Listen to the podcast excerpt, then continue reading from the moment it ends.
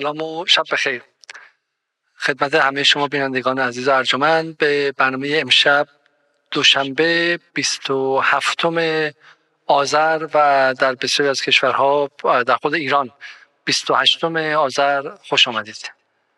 به 73 ومین روز سلاخی قصدابی و آدمکشی اسرائیل و سکوت غرب و همدستی و, و یا گفتن این که به تدریج ما از اسرائیل می‌خوایم که دیگه ساتورها و کارتها و ابزار آدم کشی خودش رو کنار بگذاره هم خوش آمدید. این لحظات لحظات بسیار بسیار تاریخی است. این یک جنگ معمولی نبود نیست و یک اتفاق معمولی در تاریخ جهان نخواهد بود. این جنگی تغییر دهنده و رخدادی که از نظر کیفی تاریخ منطقه را حداقل به پیش و بعد از خودش تقسیم می‌کنه هست و برای همین لازمه که از هر لحظه و از هر شبش در ذهن هامون عکس برداری کنیم تا فراموش نکنیم و نبخشیم. و وقتی وارد دوره پسا این جنگ و دوره بعدی تاریخی شدیم و افول آمریکا و اون اضافه تبهکار نژادپرست کودک کشش رو و پایان این اضافه و appendix به قول معروف این ملحق شد در این منطقه دیدیم. اون موقع این لحظات برامون معنای دوچندانی خواهد داشت و هزینه ای که مردم فلسطین دادن برامون بسیار متفاوت خواهد بود. امشب سعی می‌کنیم که خیلی خیلی کوتاه آخرین اتفاقات میدانی رو به همراه همکارم خانم نصرآبادی با هم نگاه کنیم و و فقط سعی کنیم که شما رو به به شکلی روز به روز رسانی بکنیم و سعی می‌کنیم برنامه خیلی طولانی نباشه چون خیلی دیر برنامه رو شروع کردیم. سلام خانم نصرآبادی شبتون بخیر و امیدوارم خوب خوش باشید. سلام آقای علیزاده و سلام به همه همراهان جدال که الان یا بعدا برنامه رو می‌بینن و میشنون. خب اولین خبری که داریم بحث تونل هاست. تونل ها رو خیلی خیلی زیاد همچنان در صفحات اول روزنامه های اسرائیلی و شبکه های تلویزیونیشون روش مانور دارن میدن و همراهانشون در آمریکا و انگلیس و فرانسه خیلی به شکل فرهمند و خوشحال از از این تونل ها حرف می‌زنن. چرا که بالاخره اسرائیل بعد از 72 روز نابودی مردم فلسطین غزه و نابودی تتمه اعتبار خودش و از بین بردن تمامی آن چیز که با دروغ درباره وجهه خودش به عنوان تنها دموکراسی خاورمیانه در میان این وحشیان مسلمان ساخته بود و همش از بین رفت حداقل باید چیزی به مخاطب داخلیش بده تا بتونه اونها رو راضی کنه. از اینکه من اومدم امنیت که از بین رفت زندگی شما در اینجا هیچ وقت به قبل از هفته اکتبر باز نخواهد گشت. همواره ترس این دارید که یک طوفان الاقصای دیگه بشه. زندگی شما در غرب هم هرگز به قبل از این باز نخواهد گشت. با من اسرائیلی ها چون با نفرت به شما نگاه می‌کنن و دوستان قدیم اسرائیل هم دیگه به ما دست نمی‌زنن و حداقل یک دستاورد داشته باشیم و اون دستاورد باید این تونل ها باشه. و امروز حماس ویدیوی منتشر کرد که اگر اجازه بدین کار نصر با دیدن این ویدیو شروع کنیم.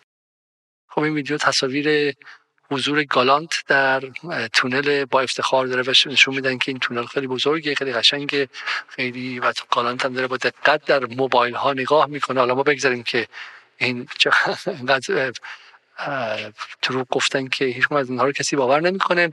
ولی حماس بعد از این بلافاصله تصاویری از هفته اکتبر منتشر کرده و میگه که you arrived late. و سلتون متأخرین. دیر رسیدید. Mission had already been completed. عملیات انجام شده بودش. این تونل ها رو ما برای هفته اکتبر کشیده بودیم ابله. و و این و این تونل ها تونل ها برای این نبود که مثلا بخوایم باهاشون تا آخر عمر کار رو خاصه تونل ها برای اون زمانی کشیده بودیم که اومدیم اون ضربه رو بهتون زدیم و تمام. همین چه چیزی رو کشف کردی؟ با افتخار گالانت نگاه می‌کنه و اینقدر برای همین یه بار دیگه چهره گالانت رو در اینجا ببینید. خب مثل فیلم های کمدی که پلیس با افتخار چیزی رو کشف می‌کنه که طرف برای مثلا دزدی و سرقت و ضربه زدن به پلیس استفاده کرده مثل فیلم هایی که مثلا میرن و از بانک مثلا همین اوشن 11 و اوشن 12 و اینا میره از بانک چیزی می‌زنن پلیس با افتخار چیزی رو کشف می‌کنه که مصرفش مال قبل از این بوده و الان به شما هیچ چیزی نمیده از اینکه حالا کجا هستن و غیره. این ولی جالب بود خانم نصر نه؟ اینکه بالاخره حماس و نیروهای مقاومت فلسطین وارد جنگ روانی و آزار و اذیت روانی و دست انداختن اسرائیلیا شدن. نه اصلا فراتر از این. یه کار از لحاظ کار رسانه‌ای به نظرم نیروهای مقاومت هم خود در واقع گردانهای القسام و باقی نیروهای مقاومت که به حال داشتن از غزه به شکل مستندی صحنه ها وقایع و واکنش های بسیار سریعی رو تدارک می‌دیدن تو فضای رسانه‌ای برای اینکه بتونن تو این جنگ به هر حال اونچه که از زاویه خودشون باید عرضه بشه رو به سرعت وارد رسانه ها بکنن حزب الله که شاهکار بوده حقیقتا. یعنی هر یک دونه راکت یا موشکی که شلیک شده هر عملیات کوچکی که انجام شده با ذکر دقیق ادوات جنگی تعداد تلفات یا هزینه های برها خساراتی که وارد اومده به دشمن صهیونیستی و از لحاظ جغرافیا یا همه چیز انقدر دقیق انقدر نکته سنجانه و این از ابتدا یعنی از همون 8 اکتبر که حزب الله وارد نبرد شده این اتفاق افتاده تا همین امروز. و من این ویدیوی در واقع منتشر شده امروز رو هم می‌تونم بگم پنجاه بار پشت سر هم دیدم و یه ذره هی زدم جلو فقط برای اینکه اون تیکه های آخر رو ببینم و واقعا از ته دل خندیدم. وقتی که احساس کردم که واقعا اینا از دستاورد سازی واقعا خیلی حسابی به خنسی خوردن. به قول معروف کفگیرشون حسابی به ته دیگ خورده. میان و مثلا از چیزهایی که دیگه کارش انجام شده حالا لو هم رفته و به حال با این همه دبدبه و کبکبه بعد از سه روز مثلا دو روز شما اومدین مثلا یه تیکه از یه تونل 500 کیلومتری رو به عنوان دستاورد می‌خواین بفروشین تو رسانه هاتون. و به این ترتیب حماس وارد میشه و میگه که دیر رسیدین. عملیات انجام شد در هفته اکتبر. مأموریت ما انجام شده و خیلی یه تنز خیلی خیلی جالبی توی این ویدیو بوده که به نظرم واقعا فوق العاده بود رژیم صهیونیستی به در واقع یکی از مراسم های تشییع یکی از شهدای مقاومت حمله کرده بود در ایتا شب و در پاسخ به اون همون جوری که از ابتدا استراتژی حزب الله بوده در این جنگ که به ازای هر حمله از سمت ببخشید یه لحظه وایسید یه لحظه وایسید. عذر بله. می‌خوام از صدامو قطع کرده بودم اولا که عذرخواهی کردم از مخاطبان چند بخش اول. صدای من مقدار اکو داشتش که خیلی خیلی ممنون از آیه یونسی که خبر دادن و صدا رو من درست کردم و گفتم که چند اتفاق همزمان افتاد اینجا که امروز که یک مقدار اشل جنگ رو متفاوت کرد و, و به سطح دیگری برد. سه اتفاق همزمان. اولیش حمله حزب الله و مقاومت لبنان به کریات شمعونه بودش و دومیش حمله راکتی به بلندی های جولان و سومی حمله به یک کشتی در دریای سرخ بود و این ستا همزمان با هم دیگه به نظر میاد که زرباهنگ تشدید حملات از سمت مقاومت بیشتر شد و ما اول می‌خوایم روی این قضیه فوکوس کنیم. خانم نصرآبادی به ما بگید که ماجرای حمله حزب الله به کریات شمعونه چی بودش ابتدا. عرض به حضورتون که خب رژیم صهیونیستی به مراسم تشییع یکی از شهدای مقاومت حمله کرده بود. و در پاسخ به این حمله وحشیانه حزب الله بر مبنای همون استراتژی که از ابتدای نبرد اعلام کرده بود که به در ازای هر حمله که صورت بگیره در همون به همون نسبت پاسخ خواهد داد. وارد در واقع عرصه شد و برای اولین بار یک در واقع شهرک رو مورد حمله قرار داشت شهرک کریاتشمونه در الجلیل اولیا قرار داره. و بر حال این اتفاقیه که میشه گفت که نشون میده که حزب الله الان دوباره سطح درگیری و نبرد رو یک بله باز دوباره بالاتر برده. یعنی با توجه به اینکه این حمله بر حال بی سابقه بوده. اینکه به شکل مستقیم یک منطقه شهرک نشین بخواد از سمت حزب الله مورد حمله موشکی و راکتی قرار بگیره اتفاقی بوده که در این هفتاد و سه روز نیفتاده بود و امروز برای اولین بار این اتفاق افتاده. از این جهت این خیلی خوب اهمیت داره و این البته تنها اتفاقی نیست که افتاده چون همچنان تبادل آتش بین نیروهای مقاومت حزب الله و ارتش رژیم صهیونیستی همچنان ادامه داشته در منطقه شمالی فلسطین اشغالی و چیزی که هستش اینه که برای رژیم اسرائیل ما دیشب هم در مورد این قضیه مختصرا صحبت کردیم.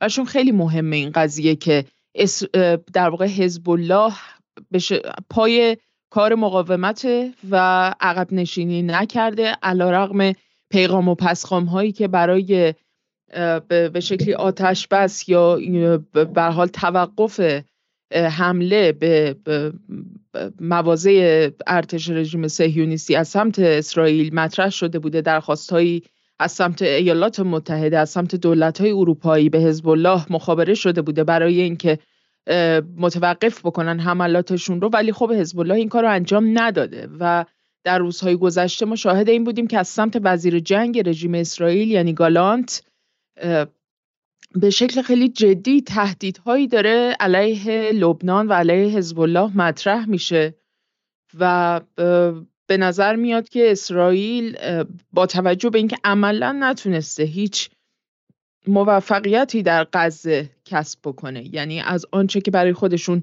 به عنوان اهداف تعریف کرده بودن تقریبا میشه گفت به هیچ یکی از اونها دست پیدا نکردن. نتونستن هیچ یک از رهبران برجسته حماس رو در درون یا خارج از غزه ترور بکنن. نتونستن تونل ها رو به طور کامل شناسایی و نابود بکنن.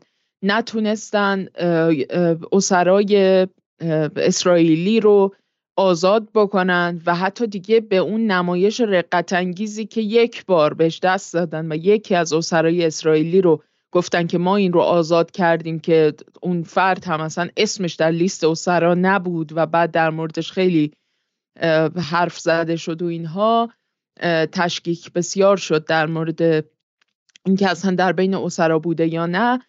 به حال به هیچ یک از این اهداف دست پیدا نکردن. حتی خود کرانه در واقع این منطقه باریکه رو نتونستن به طور کامل اشغال بکنن و چیزی در حدود 15 درصد از این محدوده رو بیشتر نتونستن در کنترل خودشون بگیرن. برای همین با این سطح از توحش و قصاوتی که در حملات هوایی داشتن و با پشتبانی، پشتیبانی که از سمت ایالات متحده و باقی متحدان اروپاییشون دریافت می‌کردن علی‌رغم همه اینها نتونستن به هیچ از این اهداف برسن و الان دارن برای به شکلی فرار به جلو می‌کنن. یعنی این که میگن ما می‌خوایم که در واقع همون بلایی که دیشب مطرح کردیم که گالانت گفته بود همون اتفاقی که در غزه افتاده رو می‌خوایم و در لبنان copy paste بکنیم اگر حزب الله به همین روش بخواد ادامه بده.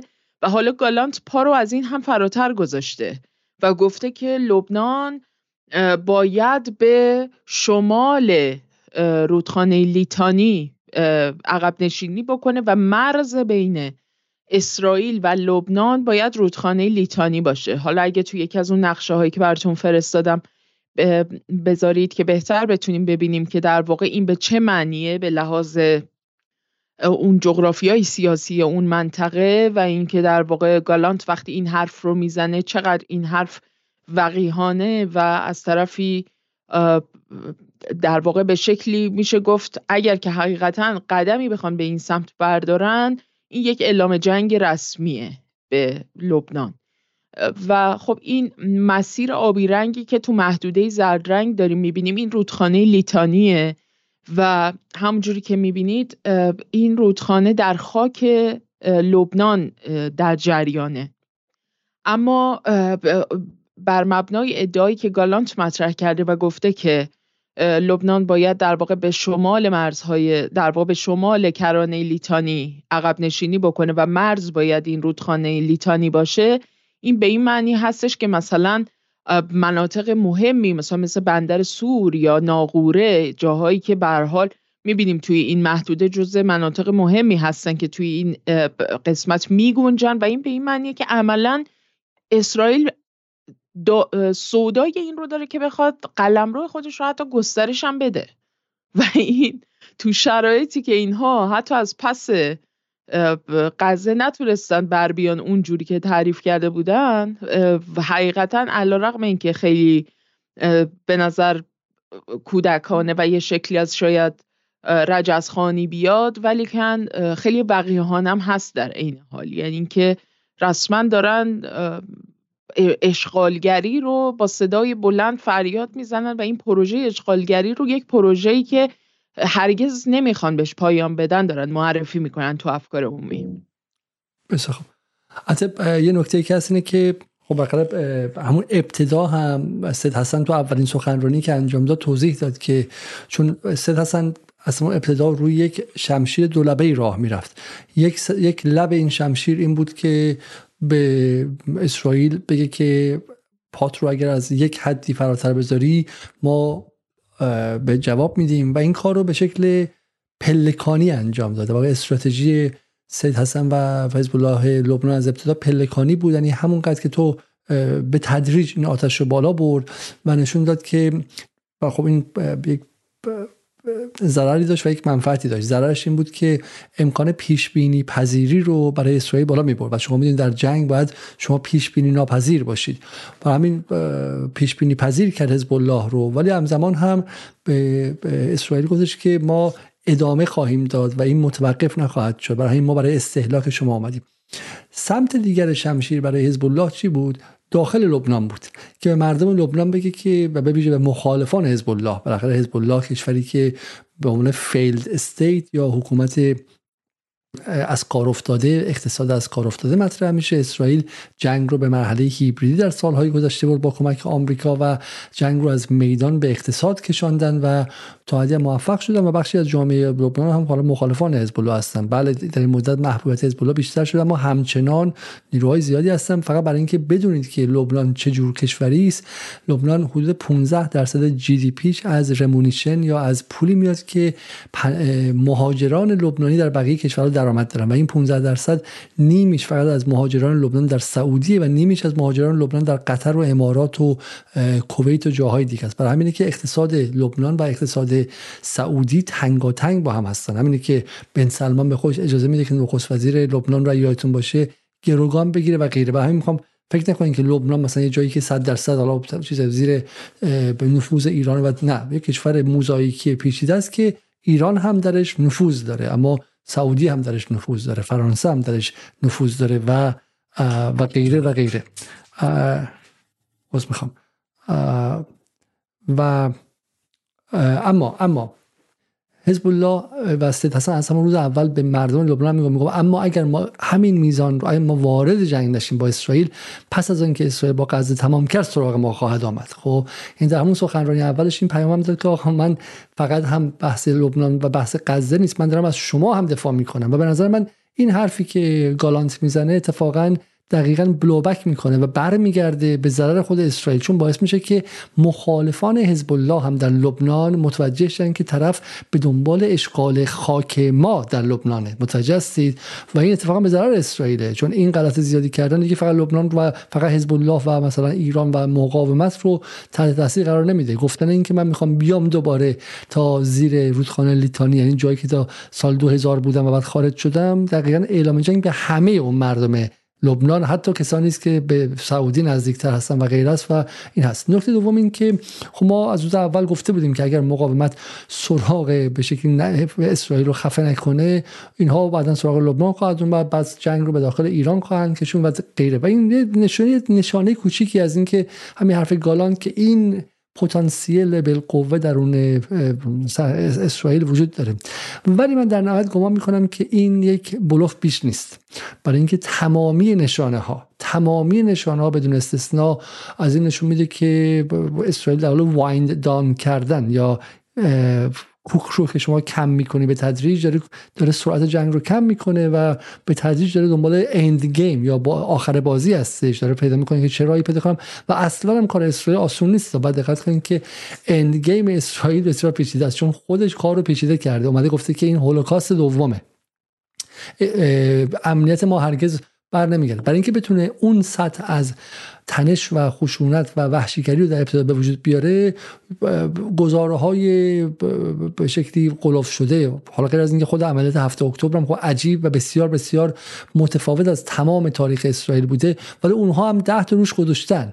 هزار تا کشته رو 1100 تا کشته رو کردن 1400 تا کشته. تجاوز اضافه کردن. فلان کردن فلان کردن. و الان نمی‌دونم بعد چجوری برگ حتی اگه بخوام متوقفم شن دولت اسرائیل بخوادم بخشی از نیروهای داخل اسرائیل نمی‌ذاره. و برای همینه که این پیچیدگی داره و دنبال اند گیم هستن ولی نمی‌دونم چجوری. و الان تو اینجا این بلوف زدن هم به نظر من بخشی از این قضیه است و من گمان نمی کنم که در توانش باشه که با لبنان بیشتر با, با مقاومت لبنان بیشتر درگیر شه. فقط من قبلش اتفاقی که افتاد رو کامل نشون بدم. این فیلم نخستی که من از طریق آقای حسین پاک در کانالشون امروز دیدم این حمله که به عیتا الشعب میشه. عیتا الشعب همون جایی که ما پنج برنامه ازش در در جدال رفتیم و در مراسم یکی از شهدای عیتا الشعب اینجا در مراسم شهید حسن سرور این انفجار رو انجام میدن و پهپادهای اسرائیل میان و این این حمله رو انجام میدن و در پاسخ به اونه که این حملات به کریات شمعونه میشه اما نکته مهمتری که حالا نباید فراموش کرد حمله پیشین حزب الله که امروز قبل از کریات شمعونه انجام شد. گمانم حدودا ساعت پنج و نیم شیش به وقت تهران بود خبرش اومد که عملیات توپخانه حزب الله در عمق اراضی اشغالی دو سامانه گنبد آهنین رژیم من نقشه رو فقط نشون بدم. دو سامانه آهنی گنبد آهنی رژیم که در نزدیکی شهر عکا در شمال فلسطین اشغالی قرار داشتن در هم کوبیده شدن. و این خیلی خبر مهمی است. چرا چرا مهمه؟ چون مستمره چون مستعمره کبرا در 12 کیلومتری شهر عکا در کنار بندر نهاریا که امروز هدف حمله حزب الله قرار گرفت و سامانه های گنبد آهنی در هم در, آن در هم کوبیده شدن یکی از مراکز حساس اسرائیل و مقاومت با این عملیات ضمن بالا بردن تنش به صورت پلکانی پیام واضحی برای اسرائیل فرستاد که این روزها واسطه های زیادی به لبنان میفرسته و خواهان آتش پس در جبهه شمالی می باشد خب به نظر من این این نکته نکته مهمی است خب برای دو تا عملیات اتفاق افتاد. اولی به عکا و دومی هم به کریات شمعونه. خانم نصر یه مقاله امروز تایمز منتشر کرده روزنامه تایمز. و به نظر مقاله خیلی مهمی میاد. از این نظر که نقل قول کرده از یک سری مقامات نظامی و همینطور سیاسی رژیم اسرائیل که البته نام ازشون نبرده و اسمشون رو محفوظ نگه داشته. اما با ارجایی که بهشون داده بیان کرده که اینها معتقد هستن که یک اسرائیل یک دکترین خودش رو توی این جنگ علیه حزب الله تغییر داده. اولا که با تجربیاتی که دارن از نبرد 2006 یعنی جنگ 33 روزه معتقد هستن که در اون نبرد اشتباهات خیلی جدی مرتکب شدن که معتقد هستن که این بار نمی‌خوان به هیچ وجه مرتکب چنون اشتباهاتی بشن. اما نکته اساسی اینه که در گفته های اینها مطرح شده که استراتژی اسرائیل اینه که نبر رو به سمت دیگر ببره یعنی به یک به سوی دیگری منتقل بکنه. یعنی معتقد هستن که اصلا نبردی که الان در این سمت در سرزمین های اشغالی در جریان با حزب الله لبنان این نبرد اصلا در سطح و اشلی نخواهد بود که اگر این جنگ به اون سمت منتقل بشه بخواد اتفاق بیفته. تا اینجای کار خب تبادلاتش عمدتا بین نیروهای نظامی بوده. این رژیم اسرائیل بوده که مناطق غیر نظامی رو هدف حملات خودش قرار داده بوده و حزب الله امروز برای اولین بار یک شهرک نشین رو در واقع مورد حمله قرار داده. اما تا الان یه چیزی حدود 90 هزار نفر از اون مناطق شمالی فلسطین اشغالی در الجلیل اولیا و سایر مناطق به شکلی آواره شدن و خانه رو ترک کردن و در وضعیت اسکان موقت هستن و این برای اسرائیل هم خودش یک بار و فشار مضاعفی رو به وجود آورده. چه به لحاظ اقتصادی چه به لحاظ روانی در شرایطی که به حال اونها در داخل اسرائیل مواجه هستند و گفتن که ما تردیدی نداریم در این قضیه که با حزب الله می‌خوایم مواجه بشیم به شکل نظامی و این چیزیه که به نظر ما اجتناب ناپذیره حالا این برحال اینکه اینها در واقع این میان و به این شکل و بدون اینکه در واقع ارجا بدن به نام اون استراتژیست های سیاسی و نظامی به طور مشخص این بحث ها رو مطرح می‌کنن ممکنه برای گرفتن فیدبک توی فضای رسانه‌ای و سیاسی هم باشه و اینکه ببینن که چطور در واقع واکنش ها صورت می‌گیره و چه پاسخهایی داده میشه به درخواست هایی که از حزب الله مطرح شده بوده برای اینکه جنگ رو متوقف بکنن علیه اسرائیل. اما به هر حال با توجه به اینکه این ما شاهد این هستیم که به هر حال بازوهای مقاومت در نقاط مختلف دارن هر کدومشون به شکلی یک گوشه ای از این نبرد رو گرفتن و دارن این نبرد رو انجام میدن. بنابراین این حزب الله به تنهایی درگیر نبرد با اسرائیل نیست و این جبهه تو های مختلفی به شکلی گشوده است. و مشکل اسرائیل حل نخواهد شد. یعنی حتی اگر حزب الله هم الان امروز متوقف بکنه حملاتش رو به نقاط شمالی باز هم به حال مسائل گریبانگیری رژیم اسرائیل یکی دوتا نخواهد بود. چون این نکته رو گفتین من این اضافه کنم. دیشب من در برنامه گفتم که به یمن اشاره کردم به اینکه یمن بالاخره محصول مقاومت. این بحث حالا بحث فلسفی خیلی بحث میدانی نیستش ولی اینکه شما واقع آن چیزی که هستید و هویت شما و چیستی شما محصول کنش ها و اکشن های شماست نه جوهر مثلا ذاتی که شما دارید و و همونطور که انسان ها در صیرورت و در شدن اتفاق میفتن و به وجود میان ملت ها هم در شدن و در اتفاقات به وجود میان. ایران به شکل یک تاریخ خیلی پیچیده ای داره که در DNA ی به قول معروف فرهنگی و تاریخی ایرانی ها هست. اما ایران امروز بیش از هر چیز مهمتر از آن مهمترین اتفاقات متحرک و دینامیکش یعنی انقلاب و جنگ هستش. خب و همینطور هم اون رکود و اون به شکلی اون رکود و زوال تدریجی به واسطه مثلا تحریم ها و عدم توسعه که در این سالها اومد و این ازش کند و غیره. این این چیزهاست که یک ملت رو می‌سازه. و همین از من یمن خب یمن یه چیزی سرپای مستقل پر جنب و جوش و پر از خروش در, در درونش در حال در حال شک گرفتن نوز گرفتن مثل بچه‌ای که در رحم مادره و تازه بیرون اومده پر از اتفاقاته و خیلی ناراحت شده. مثلا یعنی چی؟ از ایران حرف شنوی نداره. این اصلا باز یک بار دیگه ما برمیگردیم به روی تخت سیاه و توضیح میدیم که جنس رابطه تهران با صنعا جنس رابطه تهران با بیروت یا جنوب جنس رابطه تهران با غزه و خان یونس اصلا به این شکل نمی‌تونه باشه خب؟ که بخواد حرف شنوی داشته باشه. وقتی شما اصول مشترک داری به صورت خود به خود اینها کانورجنس یا همگرایی خواهند داشت و نیاز به دستور دادن نیست. ولی این تصور که تهران مقر مشترک فرماندهی است و بقیه حرف شنوی ازش دارن رو از گوشتون بیرون کنید و این در جنس رابطه نیروهای مقاومت با یکدیگر نیست که گفتم این نیروها رو باید به عنوان رابطه افراد آزاده با هم در نظر بگیرید. و از این نظر حالا این نکته اینجا مهم میشه که خانم نصرآبادی گفت که الان اتفاقا تهران داره به بقیه میگه اصلا دست من نیست. اگه من دستورم بدم که صنعا متوقف شو صنعا متوقف نمیشه. محاسبات خودشو داره. خب الان حزب الله متوقف کنه صنعا میگه خیلی خوب ما حتما اختزاعات و محدودیت های برادران مقاومون در لبنان رو می‌فهمیم.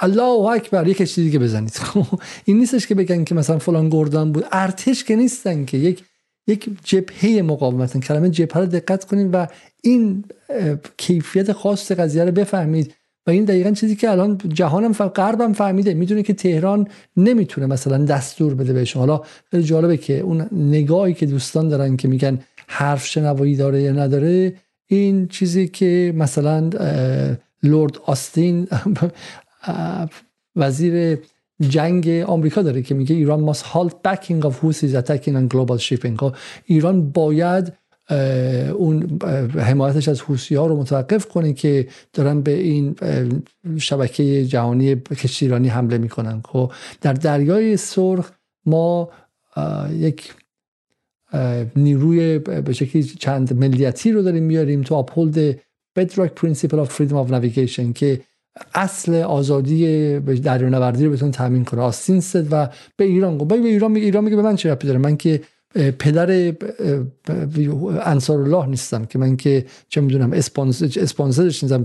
رابطه من با اونها که به این شکل شما شما باید اسرائیل متوقف کنید چون هستی اسرائیل از شماست چون پولش از شماست چون دستورش از شماست و شما می‌تونید دقیقا کاری کنید که 24 ساعته اسرائیل به پایان برسه. برای من نمی‌تونم این کار با یمن کنم. خب یمن نیروی مقاوم قائم به ذاتیه. این نکته رو من برای دوستانی که دیشب نقد کردم بگم که این در واقع توهین به تهران نبود. اتفاقا از منظر من این تحسین تهران بود که دوستانی پیدا کرده آزاده و مستقل که رابطه تهران باشون باید محترمانه و از روی مبنای احترام به استقلال متقابل اونها باشه. این به هیچ وجه توهین به تهران نبود یا کم ارزش دانستن قدرت تهران نبودش.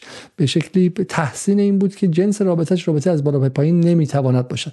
از این نکته بگذاریم خانم نصر آبادی بریم سراغ یک خبر مهمی که اینجا افتاد. درسته؟ اینجا افتاد. بله بله. این خبر. IDF strikes Syrian military after rockets land in Israel. و این خبر خیلی جالبه این اولین بار اتفاق میفته درسته؟ که از سوریه به بلندی های جولان خمپاره پرتاب شه یا راکت پرتاب شه.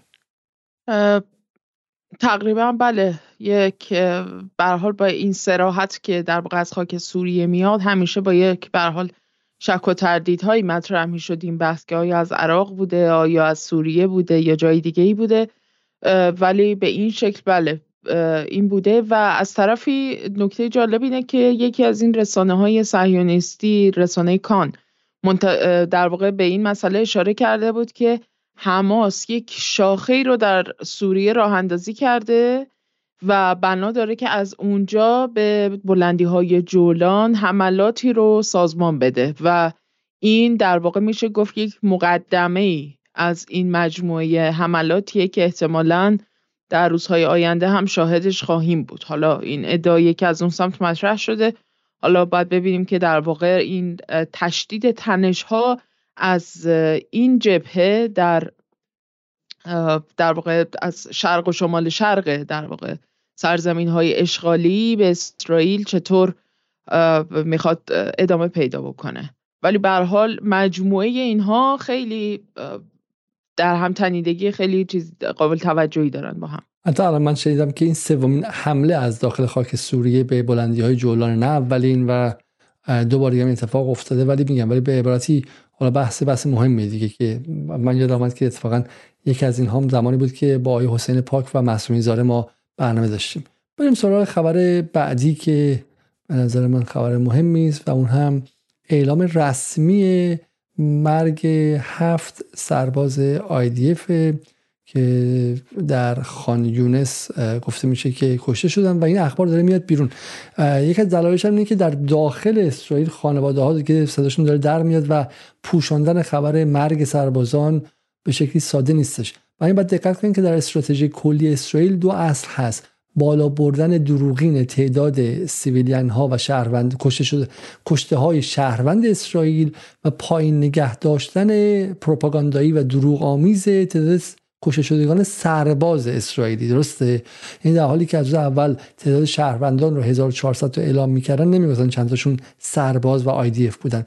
و همینطور هم با افتخار اعلام کردن که از ابتدای ابتدای جنگ یعنی هفت اکتبر تا به امروز بودن 110 15 نفر فقط سرباز IOF کشته شدن که گفتن که نیمی از اونها هم در به شکلی friendly fire یا حملات خودی ها کشته شدن. ولی در حال حاضر ما هر روز داریم اخباری می‌بینیم از تعداد کشته شدگان بیشتر و نظر من این این خبر خبرهای مهمیه که داره میاد بیرون و نمی‌تونن تا حد زیادی بکشن مخفی کنن. این هم یه خبر دیگه که یه سه ساعت پیش اومد بیرون که IDF اسم دو تا سرباز کشته شده دیگه در غزه رو هم منتشر کرده کهشون کپتن یارین گهیل, گهیل که 22 ساله بودش و و دیگری هم اسم دیگرش هم اسم نفر دوم کپتن ناتانل سیلبر که 33 ساله بودش خب از ناما و این نکته مهمیه که تعداد کشته شدگان داره بیشتر و اسم ها داره میاد بیرون و این برای اولین باره که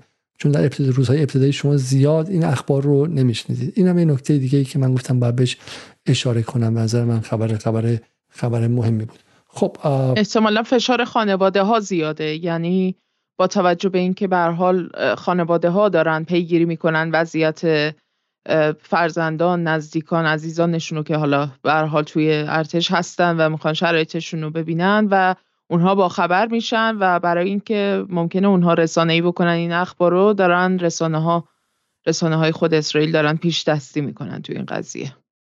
خدای خبری درباره به شکلی همین در واقع حزب الله قبل از اینکه عبور کنیم ازش که میگه تهدید شمال اسرائیل توسط حزب الله در زیر فشار مثلا ایران و میگه در حالی که حزب الله شمال اسرائیل رو تهدید می‌کنه ایران امیدواره که به یک آتش بس دست پیدا کنه که حماس رو بتونه پروتکت کنه و, و حمایت کنه و با عکسی از شیخ نعیم میگه که at a rally supporting Palestine in Gaza این عکس قدیمیه و و خب بالاخره میگم اینکه الان حزب الله می‌تونه نقش تعیین کننده ای داشته باشه و با کم و زیاد کردن فشار به نظر من در نحوه پایان جنگ نقش نقش مهمی بازی کنه. بریم سراغ خبر بعدی و این خبر بود دیگه. که همچنان خب نکته خیلی خیلی مهم همچنان بحث یمنی ها هستن و بحث تغییر معادله ای که یمن در این قضیه به وجود آورد و واقعا حداقل برای خود ما این تا قبل از هفته اکتبر باور کردنی نبود و یک اتفاق اتفاق جدید داره میفته در مورد این چی میگید خانم نصرآبادی؟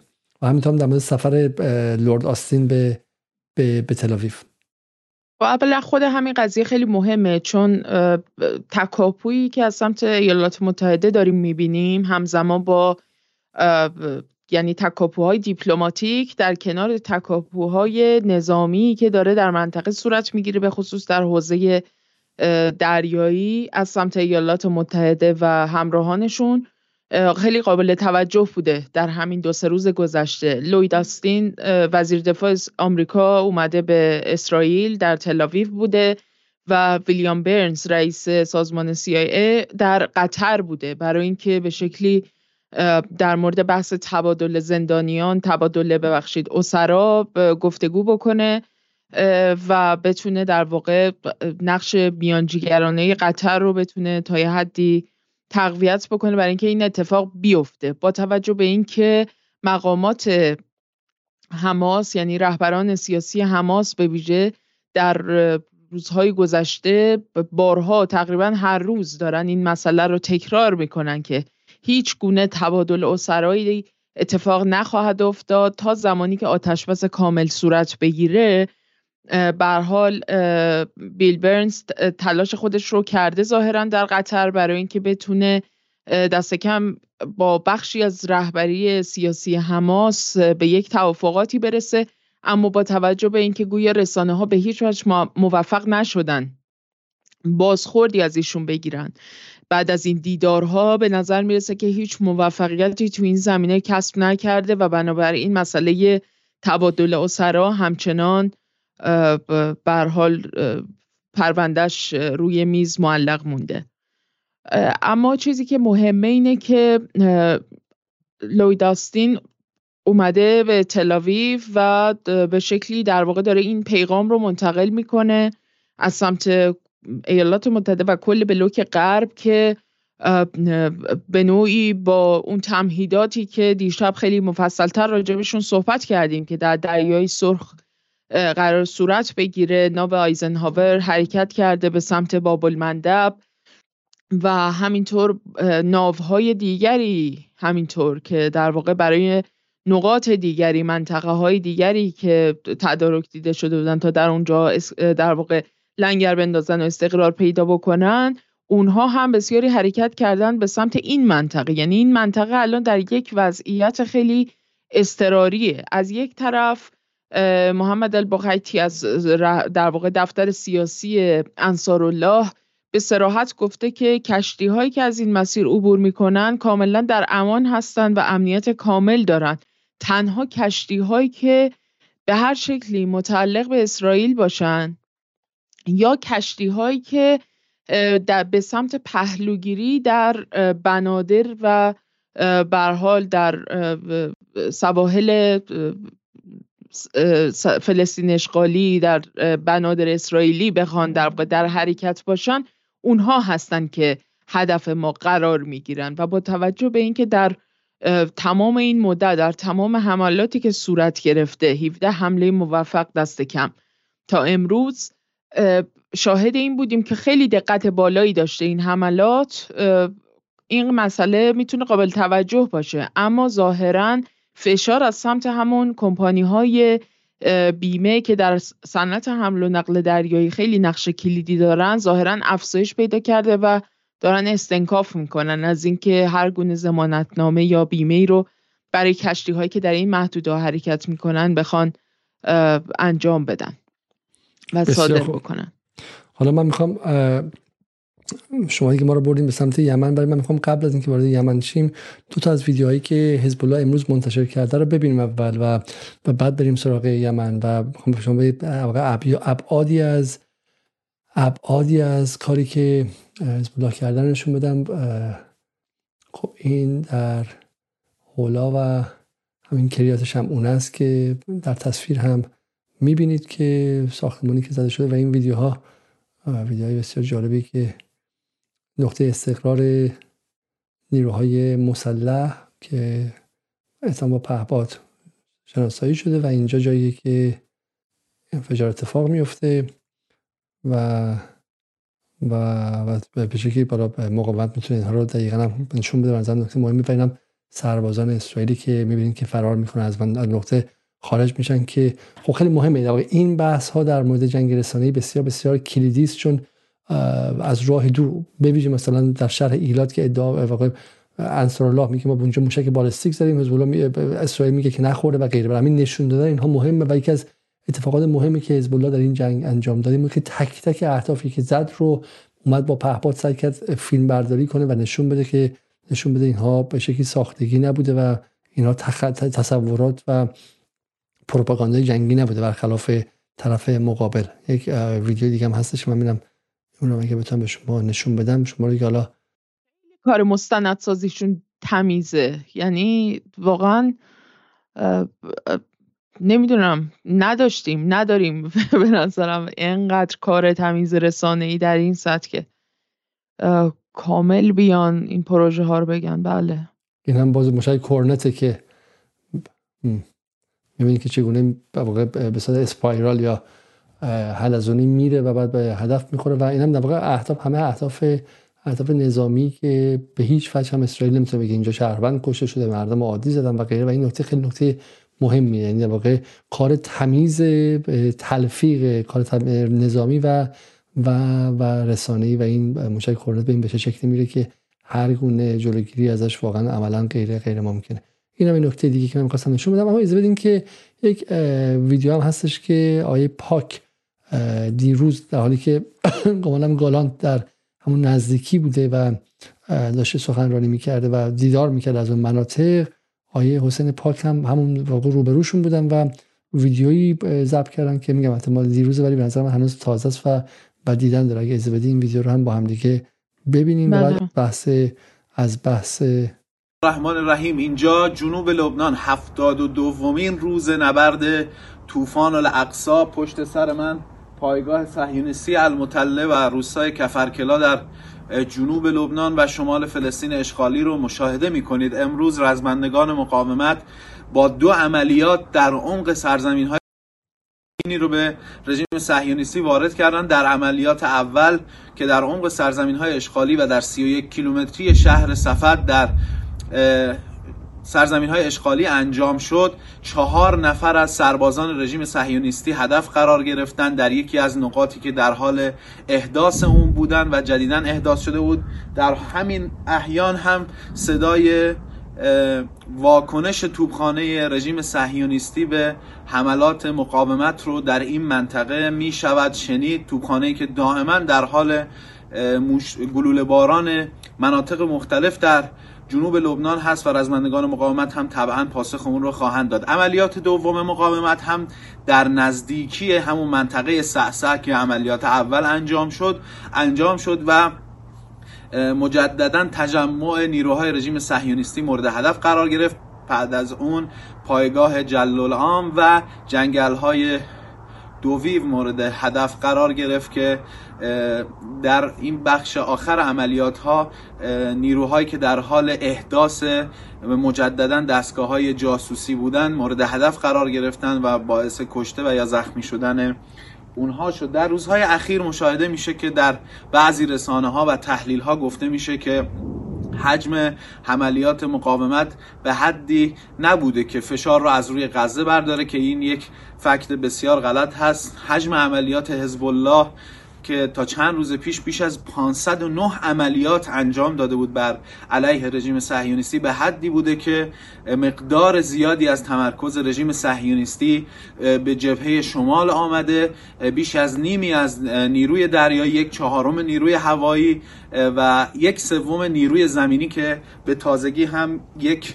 لشکر احتیاط به این منطقه آمده برای کمک کردن به تیپ ها و لشکرهایی که در این منطقه حضور داشتن با توجه به شرایط داخلی لبنان که این کشور نه رئیس جمهور داره نه نخست وزیر داره نه فرمانده ارتش داره. فرمانده ارتش به تازگی دیروز مأموریتش به صورت موقت به صورت یک سال موفق شد. حزب الله یک شاهکار رو انجام داده و تونسته یک ضربه بسیار محکم در جبهه شمال به رژیم صهیونیستی بزنه و برای درک این فضا همونطوری که دبیر کل حزب الله فرمودن شما باید در جبهه جنوبی باشید به دلیل اینکه حزب الله یک دستاوردی که به وجود آورده یک ضربه بزرگتر از جنگ 33 روزه به دشمن زده و تونسته خسارتی بسیار کمتر از جنگ 33 روزه متحمل بشه. بسیار ممنون و متشکرم از آقای پاک در نبودنشون ما این تکر ازشون دیدیم. خب بریم سراغ بقیه اخبار و بقیه اتفاقاتی که در این 2400 افتاد. بعدی بحث ویدیوی دیگری است که حماس منتشر کرد و این هم به نظر من یک جور جنگ روانی بسیار بسیار هوشمندانه بود. ما از حماس حالا واقعا من نقدی که من خودم دارم این که حماس در هفته اکتبر توان رسانه اسرائیل و شبکه جهانی رسانه‌ای در خدمت اسرائیل رو دست کم گرفتش و متوجه نشد که باید یک کنترل پلیسی بر تک تک عکس هایی که بیرون میاد و بر تک تک اتفاقاتی که اونجا میفته داشته باشه و بتونه تصویر رو کاملا کنترل کنه. برای همینه که اونجایی که درها باز بود و جوانان معمولی غزه مردم عادی غزه اونجا بودن و اون زن رو مثلا گرفته بودن که اگرچه بعدا معلوم شد که سرباز IDF بوده و غیره ولی با این حال اونها یک فضای امنی در اختیار اسرائیل قرار دادن برای هفته های ابتدایی تا بزنند و بکشد و قتل عام کند و غیره و اینها. اما بعد از اون واقعا حماس نشون داد که تا اونجایی که به خودش مربوطه و حداقل در بحث گروگان ها بسیار بسیار کنترل شده عمل کرد و آچمز کرد اسرائیل رو. امروز هم این ویدیو بیرون اومد که حالا خانم نصر به شما توضیح در بدید تا اینکه من خود ویدیو رو نشون بدم. ویدیویی بود که به حال از سه نفر از به شکلی اسرای سالمندی که هستند در اسارت هستند در تونل های حماس منتشر شده امروز توسط در واقع گردان های القسام. و در این ویدیو خیلی واضحه. یعنی خطاب بیشتر به افکار عمومی اسرائیله. به شکلی که یک جوری انگار باید این دولت این کابینه وحشی باید مهار بشه. یعنی پیامی که دارن میفرستن کاملا اینه. و خب به نظرم اگر ببینیم چون زیرنویس هم فکر می‌کنم داره دیگه ویدیو نه؟ قاعدتا داشته باشه ویدیو. من خود ویدیو رو باید بتونم پیدا کنم. شما توضیح بدین روی ویدیو. من شما فکرم ویدیو برای من فرستادید درسته؟ بله برای من ویدیو رو پیدا کردم. حالا اگر صحنه نداشته باشه من فقط به مخاطبان یه چیز رو توضیح بدم که ما خیلی وقتا برنامه رو می‌ذاریم و همه چی خوبه. ولی یک صحنه ساده از انفجار مثل همین انفجاری که الان در حزب الله من نشون دادم کل ویدیو رو تبدیل می‌کنه به صفر. یعنی یعنی یوتیوب یا امکان خطر بستن رو میده یا اینکه کلا درآمد ما در جدال از این ویدیو تقریبا به صفر تبدیل میشه و این نوعی از سانسور هوشمندانه ای که یوتیوب انجام میده من به همین احتیاط مضاعف می‌کنم که صحنه های خشونت نشه و بعد از اونم خب امکان حذف ویدیو یا اینکه دادن رد سنی بهش هستش. برای من با احتیاط ویدیو رو نگاه می‌کنم. بذارین که ویدیو رو ما از اینجا می‌تونیم ببینیم. خب میگه که من عضو گروه های جوان هستم. اینا همشون گروه های پیر هستن اینا همشون بیماری دارن و در شرایط خیلی خیلی سختی زندگی می‌کنن و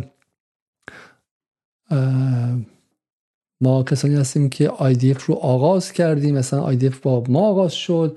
ما اینجا رها شدیم به حال خودمون و اینجا در زیر آتش IDF حملات هوایی اسرائیل هم هستیم. ما رو بدون هیچ کنه شرطی آزاد کنید. دوند اجازه ندید که ما اینجا پیرشیم این خیلی نکته نکته عجیبیه.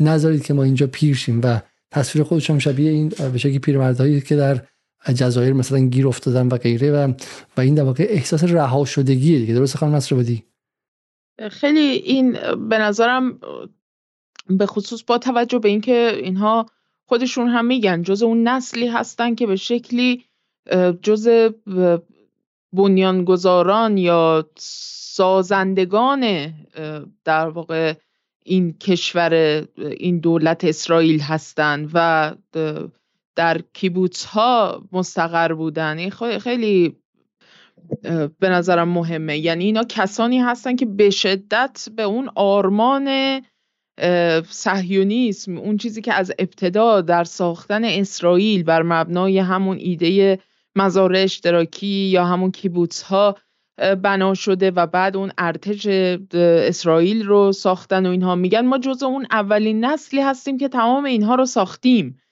و نمی‌خوایم اینجا به حال خودمون رها بشیم و زیر حملات وحشیانه دولتی که الان بر سر کاره و به شکلی ثمره تمام مثلا رنج های ماست و نسل هایی که اومدن و رفتن تا این به اصطلاح کشور ساخته بشه ما نمی‌خوایم اینجا از بین بریم. و این نشون میده که فضای روانی که در بین این اسرا هست در بین اسرای اسرائیلی هست چقدر فضای تاریکیه. اینها تازه اون نسل با تجربه ای هستن که به نوعی هم خب سنی ازشون گذشته دیگه خیلی هم نباید به حال آرزوهای به شکلی خیلی ناکام هم قرار نیست از دنیا برن به قولی.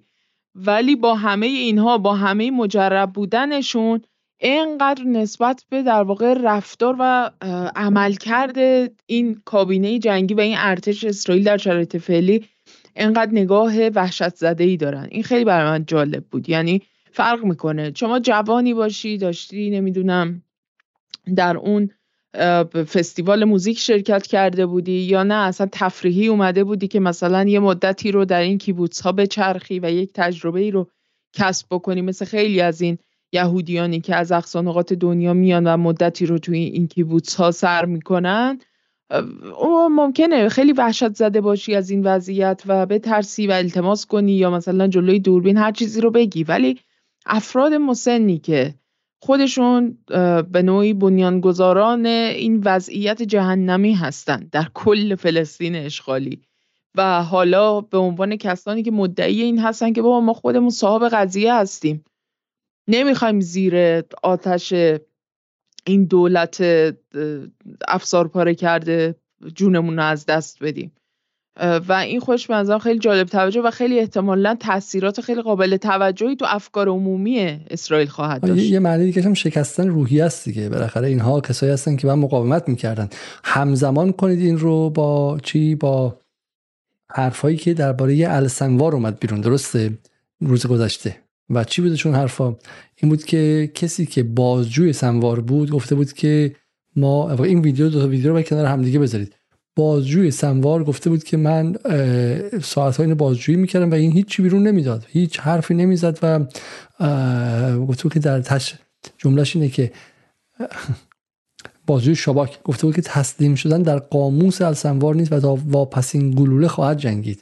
گفته بود که بیش از حدود 180 ساعت السنوار رو به هنگام محکومیت به چهار بار حبس ابد و در زمان اسارت مورد بازجویی قرار دادم و گفتش که من رهبر جمع رو بهتر از مادرش میشستن مایکل کوبی. بازجو اسرائیل گفت از انصار پرسم تو الان 28 9 ساله هستی؟ پس چرا ازدواج نکردی؟ گفت چگونه می‌توانی خانواده چگونه می‌تونی خانواده نخواهی؟ او به من پاسخ داد که حماس همسر من است. حماس پسر من است. حماس برای من همه چیز است. خب کوبی رادیو اسرائیل گفت السموا رو به خوبی می‌شناسم او مریض سرسخت مصمم با اعتقاد راسخ است. او به ضرورت نابودی اسرائیل باور داره و غیره. منظورم که دیروز ویدیویی اومد بیرون از بازجوی حماس که میگه که آقا این آدم به هیچ وجه نخواهد شکست. و شما اینجا کسایی دارید که حالا اصلا شما میگید که آقا اینا زیر فشار حماس این حرف رو زدن. و شکستن دیگه در نهایت. و مال قبلا هم گفتیم که اگه یه شهروند عادی بشکنه تو همین اتفاقی تو ایران میفته غیره خیلی براش حرجی نیست. ولی آدمی که سیاسی بوده می‌خواسته رهبر شه می‌خواسته ارتشی بوده و غیره صدها نفر خودش کشته شکنجه کرده این غلط می‌کنه که اینجا راحت بشکنه. و شکستن اینها نماد شکستن روحیه اسرائیل به مردم اسرائیل و این نکته نکته خیلی مهمی. برای من فکر می‌کنم که باید این دو تا ویدیو رو کنار همدیگه بذاریم تا اینکه معنیش مشخص تر شه. خب بریم سراغ یمن به خصوص بعد از کشته شدن اون سه اسیر اسرائیلی که با پرچم سفید و با به زبان عبری پیام می‌دادن به سربازهای IDF که ما رو مثلا نجات بدید و اینها و به رگبار بستنشون الان تصویر این سه سال خورده به نظر خیلی این چیزی که به وجود میاد این کنتراستی که به قول معروف به وجود میاد این خودش هم قابل توجهه. قطعا افکار عمومی اسرائیل خیلی خیلی متشنجتر و آشفته تر خواهد شد در روزهای آتی. بسیار خوب. حالا بریم سراغ اتفاق بعدی و اون هم خبر فوری الجزایره که میگه که دولت من از, از, از ائتلاف کشورهای اتفاق بین المللی آمریکا با کمک بریتانیا، کانادا، فرانسه، ایتالیا، هلند، نروژ، سیشل، اسپانیا و بحرین. جهت مقابله با انصارالله در دریای سرخ و باب المندب میگه عملیات خودشون رو آغاز کردن. حالا خیلی جالبه که در بین این کشورها تنها یک کشور مسلمان هست و اون بحرین. حالا دیروز شما گفتین که بحرین از ترس افکار عمومی خودش عقب کشیده ولی ببینید که کشوری که استقلال نداره چگونه بعد از اینکه تطبیق رو هم پذیرفت در این ائتلاف هم در کنار این کشورهای دیگه است و واقعا شناعت آمیزه و من امیدوارم که واقعا زمانی بهره پاسخش رو از خود مردم خودش بگیره. یادتون باشه در سال 2011 تظاهرات های 900 700 هزار نفر در کشور با یک میلیون جمعیت اتفاق می افتاد و تنها جایی بود که بیش از 75 درصد جمعیت خانه رفتن خانواده آل خلیفه بودن ولی آمریکا با انگلیس محکم وایساده بودن و حتی غربی حاضر نشدن که مسابقات فرمول یک رو در اون سال 2011 متوقف کنند که واقعا در انگلیس اون موقع یک اسکاندال و رسوایی خیلی خیلی جدی بودش و این کشوری که غیر دموکراتیک ترین کشور منطقه است. از نظر درصد چون تو عربستان اگرچه حکومتش ظالمه و غیره ولی بخیر بخشی از جامعه باش همراه هستن. ولی اینجا رسما و بخیر بخش اکثریت عربستان سنی هستن اکثریتشون سلفی هم وهابی هن. حالا به شیعیان در الشرقیه ظلم می‌کنه و غیره. ولی اینجا اکثریت مطلق عددی به شکلی مخالف خانواده الخلیفه هستن. ولی محکم سر جاشون ایستادن چون پایگاه آمریکا اینجاست و غرب اینها رو با زور دبنگ نگه داشته. خب از این قسم که خارجیم برگردیم به سر دیروز در مورد این مسئله گفتیم که اون بحثی که در واقع یک مسیر زمینی که بخواد از امارات حالا بیاد وارد عربستان اردن بشه و وارد خاک اسرائیل بشه که بتونن این بحران یا این محاصره دریایی که برای اسرائیل به وجود اومده به واسطه اقدامات انصارالله این رو دور بزنن که البته تکسیب هم شده بود از سمت اردن. و اینکه چرا از بحرین که نزدیکتر بود این اتفاق نیفتاد. شما در نظر بگید مسیر زمینی برای کسانی که برای مردم بحرین احتمالا قابل ناامن کردن هست. ولی بحرین نیروی دریایی داره؟ اصلا کدوم یک از این کشورهای ذره ای اساسا یک ارتش مستقل دارن یک نیروی نظامی مستقل دارن؟ در زمین و هوا و دریا چنین چیزی که مثلا بحرین واقعا اسمش بحرینه. و نیروی در بخش از همون نیروی در واقع دریایی انگلیس و آمریکاست. چیزی بیشتر از این نیست. و این یه چیزیه که در واقع فقط برای اینکه به نشون بدن که این ائتلاف واقعا یه ائتلاف و واقعا سیشل آخه. یعنی سیشل چه نیروی دریایی داره سیشل خیلی بنظرم نم چه جالبه که به آلمان اشاره نکرد به خاطر اینکه آلمان برای اولین بار عملا از جنگ جهانی دوم به بعد وارد یک حوزه در واقع یک قلمرو آبی خیلی خارج از مرزهای خودش شده برای اینکه در یک همچین وضعیت های حضور پیدا بکنه. چون آلمان هم ناو داره میفرسته به محدوده دریای سرخ. و جالبه که توی این اطلاف اسمی ازش نیومده. ولی به شکل مستقل دست کم می‌دونیم که آلمان قرار بیاد. بسیار خوب. بریم سر چند خبر بعدی و حالا امشب برنامه خیلی برنامه طولانی نخواهد بود و یک خبر این توییت جوزف بورل که میگه اتحادیه اروپا به صورت خیلی قاطعانه ای حملات حوسی ها به دریای سرخ رو محکوم می‌کنه. ایجاد اختلال در دریانوردی بین المللی و امنیت دریایی غیر قابل پذیرشه و باید متوقف شه. بعد مثلا کشتن 8000 بچه قابل قبوله برای جوزف بورل چون بالاخره تو جنگل اتفاق افتاده نه توی باغ خودش. We are coordinating with partners to effectively counter those threats to peace and security. ما با همتاها و به شکلی شرکامون در ارتباط هستیم تا مقابل این قضیه بیستیم. و این قضیه خیلی جالبه. نشون میده که نشون میده که آتش بازی حوسی ها دیگه. حالا ما دیروز بهش اشاره کردیم که اصلاح طلبها چی میگن؟ آتش بازی در دریای سرخ انقدر مهم بود که تمام غرب رو به تکاپو آورد نقطه نقطه مهمیه. حالا خیلی می‌گفتن که به ما چه ربطی داره یمن؟ به ما چه ربطی داره که از این حوسی ها حمایت کنیم؟ به ما چه ربطی داره دعوای سعودی و غیره؟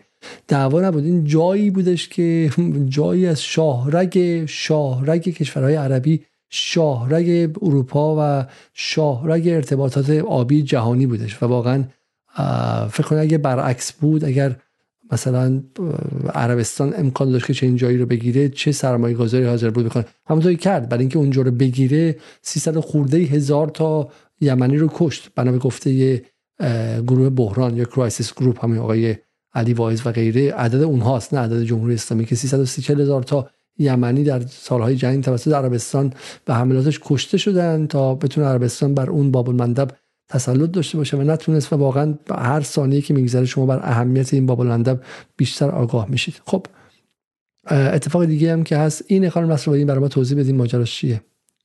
این وضعیت در واقع نابهای مختلفی هستن که از سمت حالا کشورهای مختلفی یعنی احتمالا همین نیروهای ائتلافی که ازش صحبت شده این آرایش جنگیه که در حوزه دریای عرب و دریای سرخ در واقع گرفتن برای اینکه بتونن با به نوعی اقداماتی که دارند نیروهای انصارالله رزمندگان یمنی علیه اسرائیل انجام میدن بتونن مقابله بکنن. حالا نکته جالبش اینه که همین امروز هم انصارالله یکی دیگه از در واقع این نفتکش های عظیمی که از این محدود عبور می‌کرده رو مورد حمله خودشون قرار دادن. نفتکش سوان آتلانتیک. اگر اشتباه نکنم یکی از نفتکش هایی بود که امروز هم مورد حمله قرار گرفت و رسما یمنی ها اعلام کردن گفتن که ایالات متحده و متلفانشون هر کاری از دستشون برمیاد انجام بدن. و حالا یه محاسباتی هم صورت گرفته بود که حالا به حال ما یک سری موشک های بالستیک در واقع ناوشکن هم داریم که بردی دارن که اومده بودن اندازه گیری کرده بودن که با هر کدوم از ناوهایی که اومدن الان مستقر شدن توی این محدوده چقدر فاصله دارن و برد این موشک ها چقدر هست. موشک هایی که مثلا شبیه موشک زهیر ایرانه شبیه اونه در واقع با اسم دیگری و بردی دارن که تا 2300 کیلومتر مثلا اینا از ساحل می‌تونن قشنگ بزنن اینا رو و براشون زیاد هم کار سختی نیستش. این حوسی ها شما دیروزم گفتین که واقعا موجودات غریبی هستن واقعا انصار الله دعوت می‌کنن. میگن که ما از غرب تقاضا می‌کنیم که بیاد و تمام نیروهاش رو امتحان کنه. خب ما نه فقط ابراز ترس نمی‌کنن ولی خودشون دعوت می‌کنن که بیان بیان امتحان کنن. ضرر که نداره که می‌دونم ما کجا هستیم و و جنسشون میذار متفاوت از واقعا از جنس بقیه این کشورها و همینطور هم اصلا به جوری با ترس غریبه هستن. حالا یک مقاله دیگه اینجا اگه هست می‌خوام که روی این شما بتونید توضیح بدید. درسته؟ بله این مقاله در واقع فاینانشال تایمز بود که امروز منتشر کردن و در در واقع مشابه همون بحثایی که دیشب مفصلتر سعی کردیم بازشون بکنیم. بسیار نگران این هستن که در واقع همون زنجیره تأمین در سطح جهانی داره مورد خطر قرار می‌گیره و این رو در واقع یک وضعیتی اعلام کردن که یک وضعیتی که داره امنیت رو به خطر میندازه در تمام جهان. یعنی شما حساب بکنید یک نیروی غیر دولتی نیرویی که یک دولت هم نیست یک نیروی مردمی در یمن داره به این شکل امنیت کل جهان رو در واقع به گروگان گرفته. یعنی تجارت دریایی حمل و نقل دریایی به این شکل در واقع مختل شده. ظاهرا همجور که گفتم کمپانی های بیمه خیلی سفت و سختتر گرفتن روی این قضیه. گویا حتی چند کمپانی آمریکایی علیرغم اینکه حتی از سمت ناوهای آمریکا بهشون گفته شده که ما شما رو اسکورت هم می‌کنیم اجتناب کردن از اینکه از این محدوده از این مسیر بخوان عبور بکنن. و این خیلی قابل توجهه به نظرم. یعنی حتی به ارتش دولت های خودشون ناوگان نظامی ایالات متحده همین اعتماد رو ندارن که بخوان کالاهای خودشون رو commodity ها رو هر چیزی که هست رو از این مسیر بخوان عبور بدن و ریسکش رو بپذیرن. از این جهت به حال این مقاله هم داره به همین موضوع می‌پردازه و تخمین می‌زنه که مثلا این هزینه ها چقدر خواهد بود مسیرهای جایگزین چقدر می‌تونه در واقع قابل قبول باشه تو این شرایط. من فقط اینکه supply chain رو supply, supply chain رو به مخاطبان توضیح بدم این مانیتوری که من استفاده می‌کنم که بتونم خودم رو ببینم چون من برنامه رو یه نفره اداره می‌کنم و خانم رسول شما حالا من قبل از این توضیح بدم که دیروزی که مخاطبان بود که چرا با خانم نصرآبادی اینجوری صحبت می‌کنه. خانم نصرآبادی و ما مثل چم تیمی هستیم که من خودم در اون مربی که همش داد می‌زنیم. بدو این بدو این فلان کنیم و خانم نصرآبادی آقای طاها زینالی و دوستان دیگه هستن که اینا معتقدن که محتوای حرفای ما اینقدر جذابه که صوتمون به شکل نور داشته باشه تصویرمون کامرا و دوربین روشن باشه نباشه. و به چون از background و عقبه روشن فکری هم میان اصلا معتقدن که اینا این بزک دوزکه. حالا نور هست صدامون شنیده میشه نمیشه. بعد با خشخش و اینا مخاطبم خوب تحمل می‌کنن یه مقدار به اون فرهنگ مبارزاتی و روشن فکری چپ سابق ایران تعلق داره. من داد می‌ذارم که صداتون باز خرابه اینا.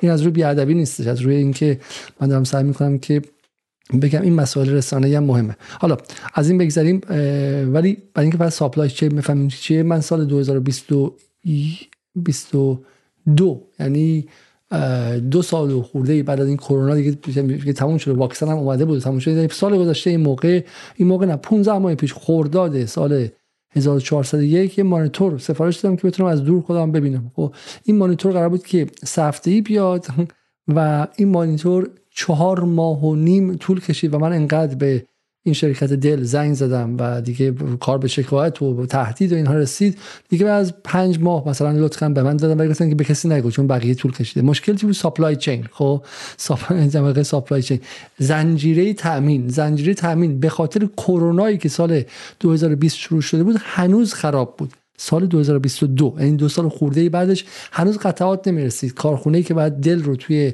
گمانم چک بود بعد اینجا سر هم می‌کرد مونتاژ می‌کرد بهش نرسیده بود.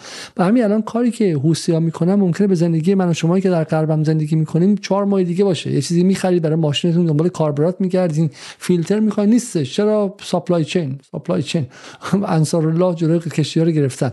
و همینه که الان واقعا دیگه الان شرکت مرسدس بنز و اون و اپل و فلان اینا یواش ترسیدن. این شاهرا این شاهرایی که می‌بینیم اون بغل این شاهرا واقعا یک اتفاق مهم استراتژیک. بریم سراغ خبر بعدی. این را برای ما ترجمه کنید. خانم نصرآبادی قبل از اینکه برم این بریم روی این خبر بعدی بگم که الان یه ذره نگران در واقع کریسمس و اون تعطیلات و اینها هستند و اینکه حالا به یه سری کالاهایی باید جابجا بشه به سرعت توی این فاصله که باقی مونده و اینا احتمالا با تاخیر مواجه میشن و الان براشون این دیگه به حال دغدغه‌های جهان اولی هم دارن دیگه. کادوهای کریسمس نمیاد امسال بابا نوئل داره دیم انصار الله جلوی بابا نوئل رو گرفته که نذاره که بچه های اروپایی کادوهای خیلی چاق و بگیرن و و واقعا و این باعث شده که بورل خیلی خیلی عصبانی شه و و واقعا دیگه با کادوی بچه ها نباید شوخی کرد. حالا اینکه سر بچه ها بمب بریزید اشکال نداره اتفاق میفته چون اسرائیل حق دفاع از خود داره. اما کادوی بچه های انگلیسی آلمانی زیر درخت کریسمس که حدودا چهار شش روز بیشتر هم نمونده و همین امیدوارم که اینا بتونن که زودتر جنگ رو با انصار الله تموم کنن که کادوی بچه ها برسه. خب این رو برای ما ترجمه کن کانون نصر بادی. خب این نمودار در واقع داره حجم تسلیحاتی که به کار گرفته شده در چندین جنگ. از جنگ در واقع خلیج فارس حالا اول و دوم و جنگ بوسنی جنگ با سربستان یا همون جنگ معروفی که به حال در بالکان اتفاق افتاد و یوگسلاوی کاملا تجزیه شد. جنگ علیه افغانستان بعد از جنگ علیه ترور حمله به عراق حمله به لیبی حمله به در, در واقع حملاتی که در سوریه اتفاق افتاد و غزه. اینها رو در واقع در کنار هم قرار داده تا نشون بده که در واقع حجم مثلا اون تسلیحاتی که استفاده شده مهماتی که هدایت شده هستند و غیر هدایت شده. یعنی به شکل کوری همینطور در واقع بر سر مردم بی پناه ریختن. حالا شما تصور بکنید که خب اغلب اینها هیچ کدومشون یک باریکه با این محدوده و مساحت اندک نیستن. هیچ کدوم از این حالا علی رغم که مثلا بوسنی و سربستان و اینها به هر حال یوگسلاوی پهناورترین کشور اروپا بود تا پیش از تجزیه و اساسا این خودش یکی از مهمترین دلایلی بود برای تجزیه شدنش. منظورم اینه که از لحاظ مساحت حجم این بمباران ها رو شما مقایسه بکنید با غزه و اینکه ببینید من یه مقداری این تصویر اسکایپ هم جوری که اجازه من. از یه سمت دیگه بیارم نمودار رو که بتونم اون بالاهاشم ببینم. می‌خوام من براتون بخونم. درصداشو می‌خوام ببینم که چقدر میشه حدودا که تفاوتش چقدره. مثلا در مقایسه با سوریه یا مثلا با فرض کنید با لیبی یعنی شما لیبی رو در نظر بگیرید چقدر کاملا یعنی بیشتر این تسلیحاتی که استفاده شده کاملا هدایت شده بودن ولی در غزه چنین نبوده یا در عراق و کویت خوب اصلا این بحث guided نبوده و تقریبا اکثرشون در سال 1991 هدایت نشده بودن و فقط مثلا بودن 5 درصدشون precision precision guided یعنی نقطه زن بودن. در بوسنی سال 1995 این به حدودا 70 درصد می‌رسه و به رغم اینها آره در سربیا کمتر میشه در سال 99 که به 30 درصد می‌رسه یادتون باشه. به همین دلیل هم اینها به سفارت چین در بلگراد حمله کردن. گفتن که دیگه حالا تو خورد دیگه موشک ما اشتباها رفت اونجا. افغانستان 2001 55 درصدش گایدد بود و هدف زن بود نقطه زن بود. عراق 2003 60 درصد. در لیبی ادعا میشه که 100 درصد همه چیزایی که زدن گایدد بوده. در سوریه در سوریه 2015 حدودا 5 درصد گایدد بوده و در غزه هم 50 درصد. اگرچه امروز من عددی خوندم که از 20 هزار به شکلی سلاحی که ریخته شده فقط 45 درصدش گایدد بوده. این برخلاف همه ادعاهایی که اسرائیل کرد اغلب چیزهایی که ریخ بمب و بود که هیچ کنترلی هم روش نبود و واقعا برای کشتن بچه ها و برای برای ترسوندن مردم و از بین بردنشون این نکته خیلی نکته کلیدیه. چون دقت کنید از روز اول اسرائیل اعلام کرده که ما یعنی دعوایی که حداقل تو یه هفته گذشته بود این بود که آقا اسرائیل لطف کنه و به جان سیویلیان ها و شهروندان اهمیت بده. خب بایدن گفتش که ما از اسرائیل می‌خوایم که به جان شهروندان اهمیت بده. آقای بلینکن گفت ما از اسرائیل می‌خوایم که به جان شهروندان اهمیت بده. خب و دونه دونه اینها گفتن که ما اینو می‌خوایم و اسرائیل گفت ما به جان اصلا اصلا ذره نگران نباشید. خب اصلا ذره خودتون ناراحت نکنید. ما بمب های نقطه زن داریم اینها حماسیاب دارن سرشون. خب میرن میگردن میان. از لای ساختمون های فشرده غزه عبور می‌کنن و فقط به افراد حماس شلیک می‌کنن. و حالا گندش در اومده که 45 درصدشون بیشتر گایدد نبود. حالا غیر از اینکه شما گایددن باشید ممکنه که اینتلیجنس اشتباه بهتون داده باشن. درسته؟ بگن آقا مثلا برو خیابون فلسطین خیابون مثلا چم که بلوار کشاورز ساختمون شماره 75 رو بزن. ممکنه اینتلیجنس هم اشتباه باشه. بازم بچه کشته بشه. بازم شهروند کشته شه. ولی اصلا چه 55 درصد چیزایی که استفاده کردن اصلا گایدد نبوده. این نکته مهمه و با این هدف ریخته شده که آدم بکشه مردم بکشه و این نکته خیلی مهمیه. حالا جالبش اینه خانم نصرآبادی که واقعا جوری حالا میگم معجزه نبودش ولی واقعا این اتفاقاتی که افتاد پشت سر هم دیگه تک تک دست اسرائیل رو باز کرد این بود. که ما از این واقع به حماس از روز اول می‌گفت و الجزیره و غیره همه پشت سرش بودن که آقا اینا دارن آدم کشی می‌کنن و این اصلا نیروهای اصلا بمب های هدف زن نیستش و اسرائیل هم جلوش وایساده بود. ولی اینها واقعا رسوا نشد در سطح خود افکار رومی اسرائیل و جهانی تا وقتی که این سه تا گروگان خود اسرائیل رو کشتن. این سه گروگان که کشته شدن و معلوم شد که بابا طرف اومده داره به در و دیوار حمله می‌کنه. درخت می‌زنه حیوان می‌زنه چند پرنده می‌زنه بچه می‌کنه اصلا اصلا عمدن بچه می‌زنه. سرباز خود میشن هاستج و گروگان اسرائیلی رو می‌کشه. و این دقیقا باطل و سحر و رسوا کننده دروغ بزرگ اسرائیل از روز هفته اکتبر بود که ما با بمب های هدف زن فقط شهروند فقط داریم سربازان حماس رو می‌کشیم. و از این 18 هزار نفر هم که کشته شدن آقایون اعلام کردن که 7000 نفرشون حماس بودن. 7000 نفرشون حماس بودن. خب باور نکردنی عدد رقم ها انزه چند بمب اتم بر سر یک جای بسیار کوچیک.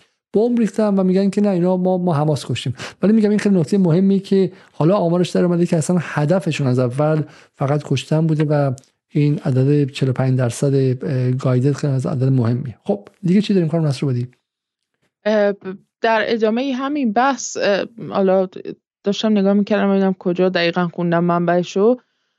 اینکه از 29 هزار مدل مختلف بمب و موشک و در واقع مجموعه تسلیحاتی که علیه مردم غزه استفاده کردن در این هفته دو سه روز 29 هزار مدل مختلف بوده چیزایی که استفاده کردن.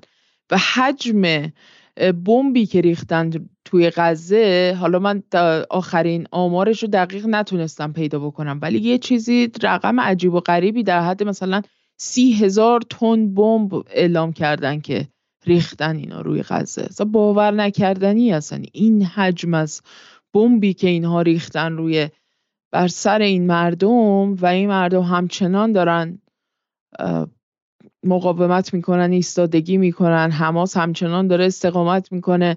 اسامه همدان از سخنگویان در واقع چهرهای سیاسی حماس امروز با خیلی اعتماد به نفس خیلی جدی با الجزیره گفتگویی داشت و در اونجا اعلام کرد که مقاومت در وضعیت به لحاظ در واقع نظامی لوجستیکی در وضعیت خیلی خوبی به سر می‌بره و هیچ جای نگرانی نیست و این رو سعی کرد در واقع این امید رو مخابره بکنه به کسانی که به حال این گفتگو رو میشنون از این جهت که وضعیت وضعیت قابل قبولیه.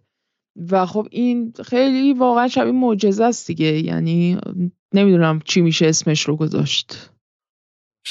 الان من این چرخی زدم و این رو از بیزنس. من چون به خود شما گفتم که صدا و تصویر یه دونه خودم این رو من الان پیدا کردم که از بیزنس اینسایدر. الان در رسانه های غرب دیگه رسما دارن از این قضیه صحبت می‌کنم. ببین اینجا این مال وبسایت بیزنس اینسایدره که بالاخره همه این روزها هنوز در مورد هفت اکتبر حرف می‌زنه و رنجی که مردم اسرائیل بردن. ولی میگه که intel says Israel has been dropping thousands of dumb bombs on Gaza. بمب های ابله. چون بمب های هوشمند اینا بمب های احمق دیگه. درسته؟ بمب های احمق. It hasn't exactly been hiding their use. خب و این به هیچ وجه هدفش رو هم مخفی نکرده. هدفش نسل کشی بوده. هدف این خیلی مهمه. دقیقا اینجا جنایت جنگی دیگه. هدف نسکشی بوده. از اول گفتن که ما داریم تارگت می‌کنیم. فلان و الان دیگه غرب هم دیگه میگه که اینها اومده و داره داره بچه کشی می‌کنه و این میگم برای میگم پایان جنگ ما بهش رسیدیم و نزدیکه و اینجا دقیقا بعدش و بریم و این خبر هایرتس بخونیم.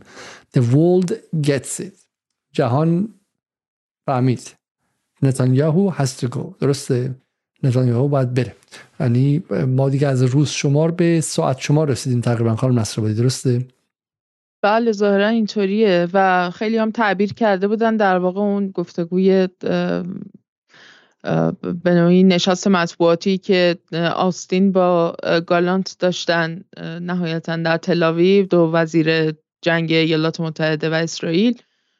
اونجا در واقع همه از یک جور تغییر لحن یا یه جور شیفتی در استراتژی حالا ارتش اسرائیل صحبت کرده بودن که احتمالا تغییراتی در کاره. حالا اینکه چه تغییراتی قرار اتفاق بیفته باید ببینیم. ولی به حال شاید این به نوعی افزایش سطح تنش ها و افزایش سطح حملات از سمت نیروهای مقاومت به قول شما طوفان قبل از آرامش و قبل از آتش بس باشه. طوفان که نه ولی واقعا داره یک به میاد که سطح فشار رو بالا می‌برن. مقاومت تا اینکه آتش بس تحمیل شه بهش. همینه که گالانت هم میاد میگه که می‌زنیم و می‌کشیم و مثل اون لات مستی که وسط چهارراه وایستاده و میگه می‌کشیم و بیروت رو غزه می‌کنیم و غزه رو آشویتس می‌کنیم. اون یکی میگه و دریای سرخ رو میبندیم و غیره و غیره و و بعد به ایران حمله می‌کنیم و غیره. و حالا در وسط این اتفاقات هم چیزی بود که در تهران امروز اتفاق افتاد و یک سری بهش بزنیم که اسرائیل در موردش چه چیزی میگن و اون هم این خبره. خبر بله این خبره. خبر اینکه Israel linked group claims cyber attack that shuts down shut down 70% of Iran's gas stations. خب گروه مربوط به اسرائیل ادعا می‌کنه که حملات سایبری 70 درصد پمپ های بنزین ایران رو از کار انداخته و تهران گفته که مسئله سافر و نرم افزاری داشتیم به علت که باعث بسته شدن شده اما گروه موصوب به گنجش گنجشکک درنده. گنجشک درنده. بذار می‌خوام.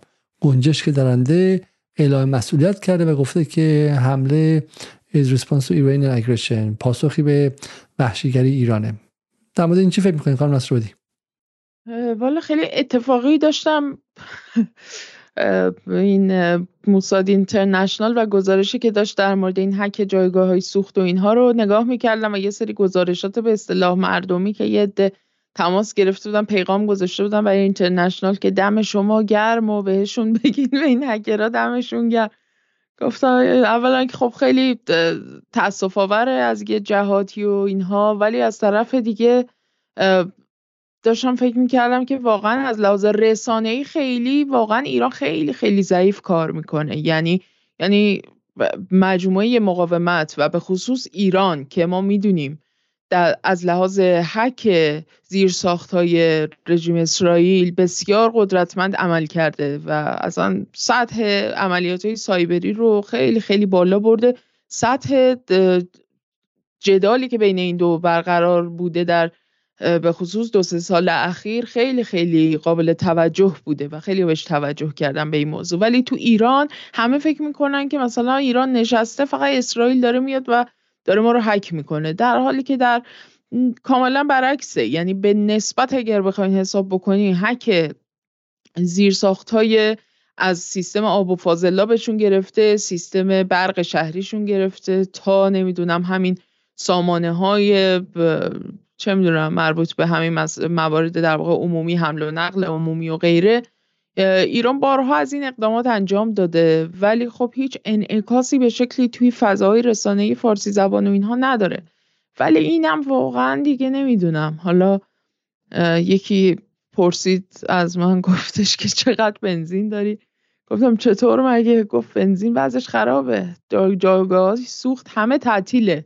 گفتم نگران نباشی ما باکمون فوله جایگاه هم راه میفته شما زیاد هرس نخواهیم ولی واقعیتش اینه که آره دیگه این نمایش های اسرائیل یه جور قدرت نمایی دیگه. تو حوزه های مختلف از جمله تو جنگ سایبری که به هر حال یکی از عرصه های مهم همون جنگ هیبریدیه که خیلی ازش ما صحبت می‌کنیم. نه حالا احتمالا این قضايا بیشتر هم فقط قبل از ادامه دادن من یه نکته بگم.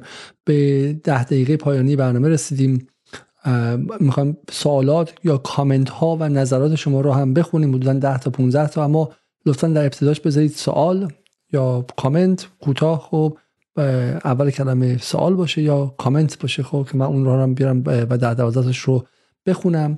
لطفا مربوط به برنامه باشه و بحث فلسطین باشه و ممنون میشم برنامه رو هم لایک کنید. از 1990 990 نفری که می‌بینن فقط 500 نفر لایک کردن و لایک شما مهمترین کمک شما به خب برگردیم به بحث حمله سایبری. حالا من فکر نمی کنم که این به معنای این باشه که حالا به شکلی مثلا من فکر می‌کنم که ایران باید منتظر باشه. یعنی بالاخره جنگ جنگ است دیگه درسته؟ و دشمن نتوان حقیر رو درمانده شمار درسته؟ و بالاخره اسرائیل هم از تمام توانش باید استفاده کنه به ویژه اینکه یک تهدید وجودی داشته. ما از اول هم گفتیم که این جنگ بعدا به تهران هم کشیده میشه. بخشش جنگ سایبری خواهد بود بخشش خرابکاری خواهد بود. حالا که دوستان از من خواست امروز که در مورد خرابکاری که داره بیشتر میشه حالا بیشتر میشه کمتر میشه برنامه بذاریم. ولی حالا تا اونجایی که به افکار عمومی ضربه نظره و باعث ایجاد تشویش عمومی نشه ما از این قضیه استقبال می‌کنیم. ولی گمان نکنم در ایران کسی دوست داشته باشه در مورد این قضیه صحبت کنه.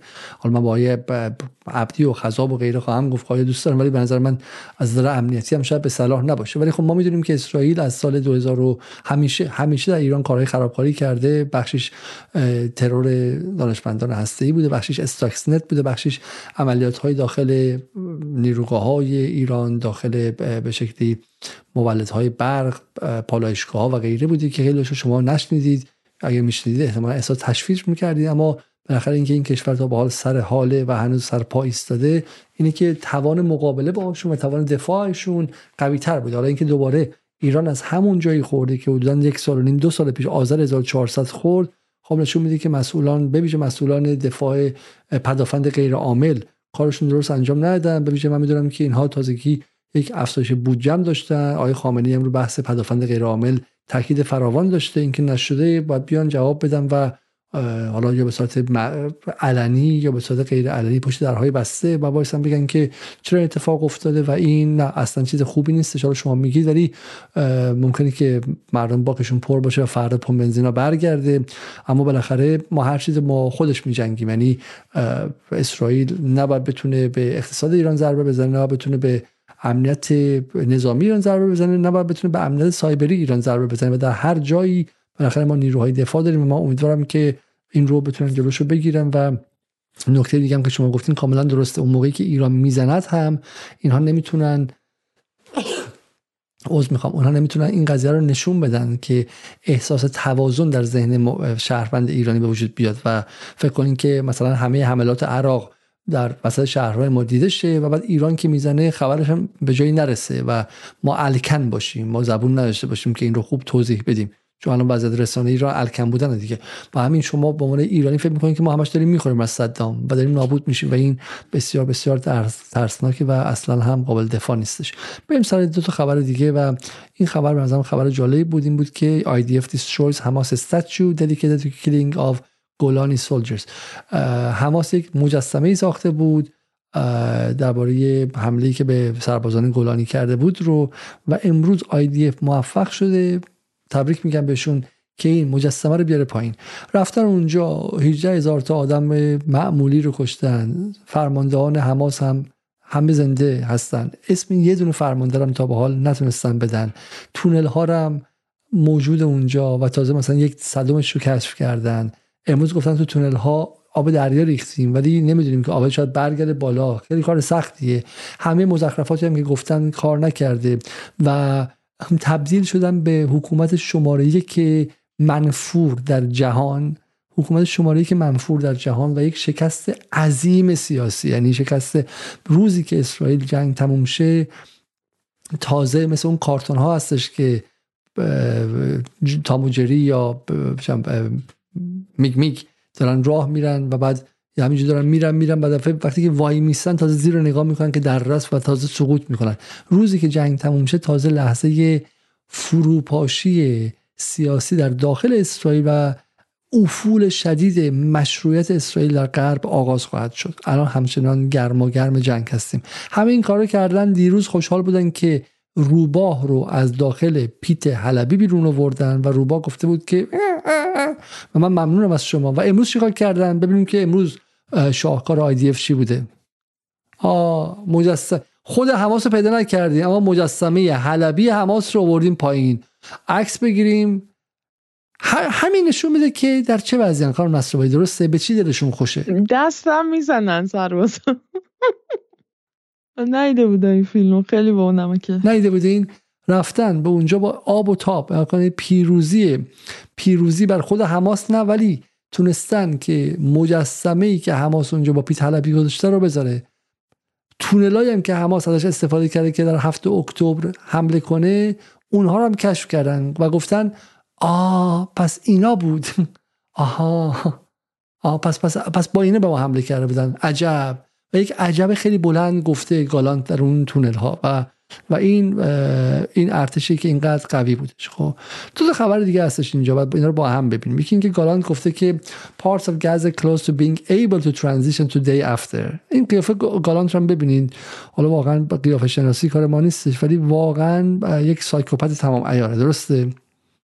من از یوتیوب اجازه بگیرم که من بگم سایکوپت این ویدیو بسته نمیشه حرف بدی نیستش و آیا من اجازه دارم که بگم سایکوپت؟ ولی واقعا واقعا چهره عجیبی داره گالانت.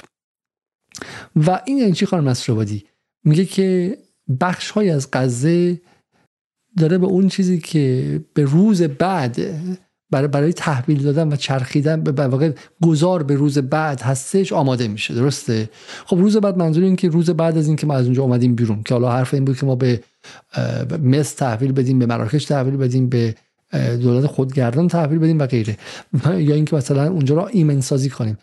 بخش های از غزه که با بولدوزر خراب کنیم آماده انتقال به روز بعد هستن. اینو برای ما باز کن کار مسئولی ولی تصاویری که اینا از روز بعد دارن ظاهرا تو ذهنشون که خیلی تصاویر تخیلیه. چون قاعدتا باید اینا حالا به غیر از اونایی که یه سریشون می‌خوان اونجا رو کاملا تخت بکنن و تبدیلش بکنن به یه موزه آشویتس نهایتا قرار بوده که به حال یه منطقه در شمال غزه رو اینها به نوعی تبدیلش بکنن به یک محدوده ای که حالا توش یک پایگاه های نظامی داشته باشه اسرائیل و بخش های دیگه ای رو بیان تحویل بدن به مثلا صلحبانانی از سازمان ملل متحد یا اینکه مثلا یک مجموعی از کشورهای منطقه مثل مصر و اردن و قطر و عربستان سعودی و غیره اینها بیان و نیروهاشون رو مستقر بکنن اونجا تا وضعیت به شکلی آماده بشه برای اینکه یک دولت یک پارچه مثلا فلسطینی در کرانه باختری و در غزه به شکل یکسان یعنی کاملا این دوتا با هم دیگه در واقع هماهنگ بشن دیگه از لحاظ دولتی که اونجا مستقر هستش. و تحت کنترل اسرائیل.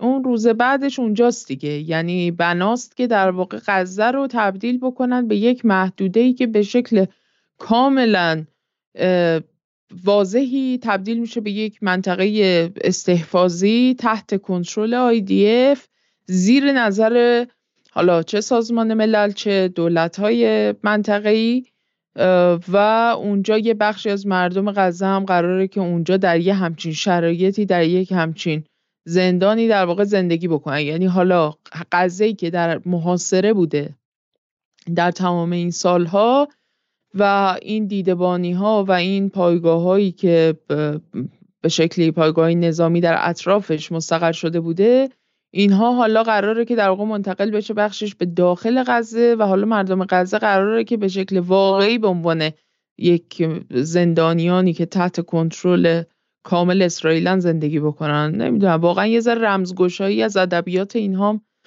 دشوار شده. میگه که اگرچه گالانت اینو در حالی گفتش که بخش از نیرو دارن برمیگردن. اگه اینجایی که ما آبی کردم دقت کنیم میگه که اگرچه اون نگفت کجا ولی بیانیش بعد از زمانی اومد که دیویژن 252 دیویژن من فارسیش نمیم چی میشه. گردان 252 میشه یا بخش 252 گفت که ما عملیاتمون رو تکمیل کردیم در شمال بیت هانون. و اورسالین پست هم به نقل از آی گفت که دارن به خونه هاشون برمیگردن. اگر یادتون باشه ما نقشه اینجا نشون دادیم از بخش هایی که تکه تکه شده بود و پازل بندی کرده بود به نقل از آقای حسین پاک که در کانالشون گذاشته بودن که اسرائیل غزه رو به حدود هزار تکه تقسیم کرده و هر تکه ای رو.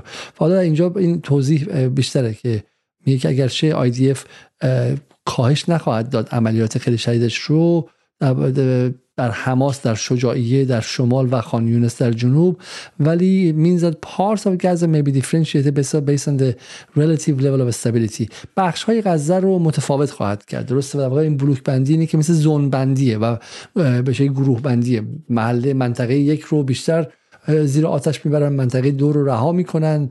منطقه سه رو مثلا مسکونی می‌کنن و این خودش نشون میده که حالا به عبارتی میگم به اون پایان بازشون دارن نزدیک میشن. همزمان با این قضیه ما اینو میشنویم که نیروهای آمریکایی به عباس میگن که خون جدید در رهبری فلسطین بیاور و ما نگاه می‌کنیم به ایشون که اصلا نماینده خون جدید خون جوان و یک خون بشاش برای جایگزینی حماسه. یعنی شما اونور السنوا رو دارید که برادرش با سرعت آخر آخرین سرعت دنده چار توی تونل های زیرزمینی میره که به قول خودشون هنوز سرشون متعجب مونده از این چیزهایی که ساختن و تازه کشف کردن که اینا ماشین تونل سازی دارن و میگن که ما نمی‌دونستیم که حماس ماشین تونل سازی داره ما فقط ایران و حزب الله اینا رو دارن.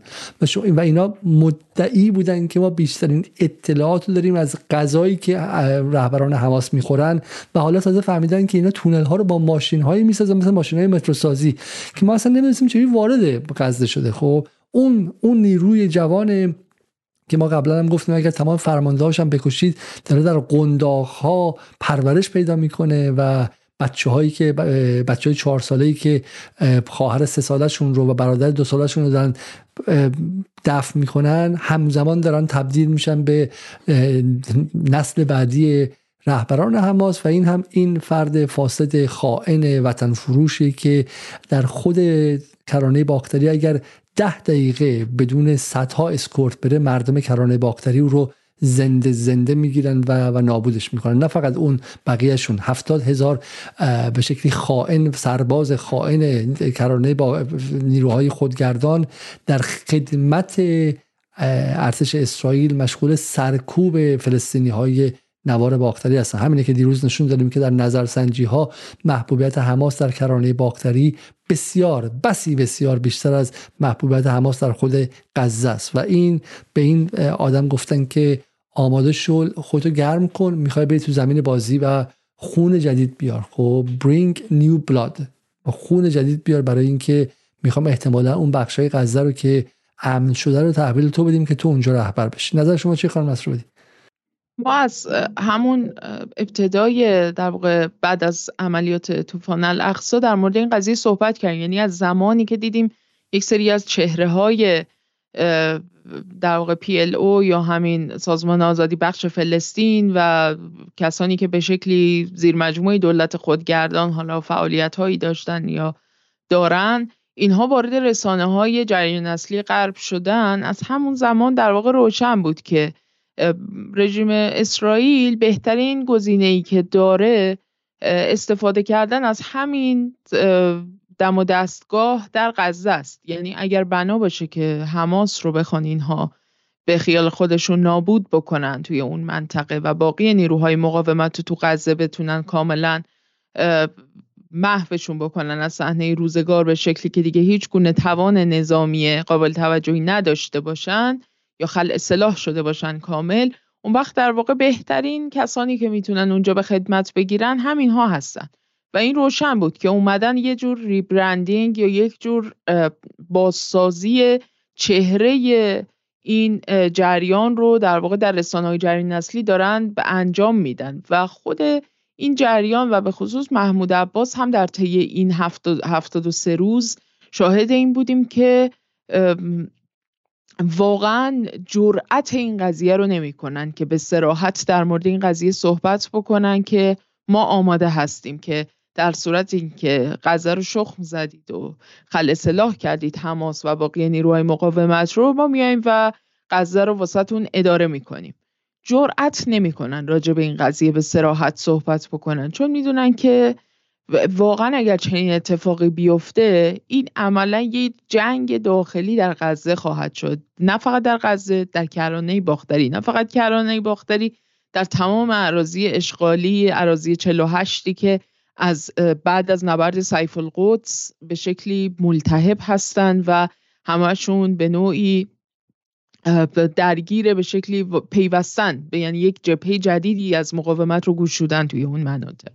و همینطور در کشورهای همسایه از جمله در اردن که به نوعی میزبان یک جمعیت عظیمی از مردم فلسطینه که خیلی از اونها یا بیشتر اونها تعلق خاطر ویژه‌ای دارن به نیروهای مقاومت از جمله به ویژه حماس. و از این جهت اینا جرأت نمی‌کنن این حرف رو بزنن. ولی هنوز که هنوز شاهد این هستیم که سیگنال هایی به سمت اینها فرستاده میشه چون اینها به واقع کاملا زیر و بم ساختار سیاسی دولت خودگردان و فتح در واقع در دست اسرائیل و در ایالات متحده بوده و هست و زیر و بمش رو می‌شناسن و به شکلی به عنوان یک جور نیروی مزدوری دارن توی کرانه باختری نیروی مزدوری اسرائیل و ایالات متحده دارن حکومت می‌کنن. و برای فلسطینی ها این قضیه قابل بخشش نیست که سرکوبی که توی این مناطق داره صورت می‌گیره از سمت مثلا نیروهای امنیتی نظامی دولت خودگردان داره اتفاق میفته یا دست کم بخش مهمی از اونها رو اینها به عهده گرفتن.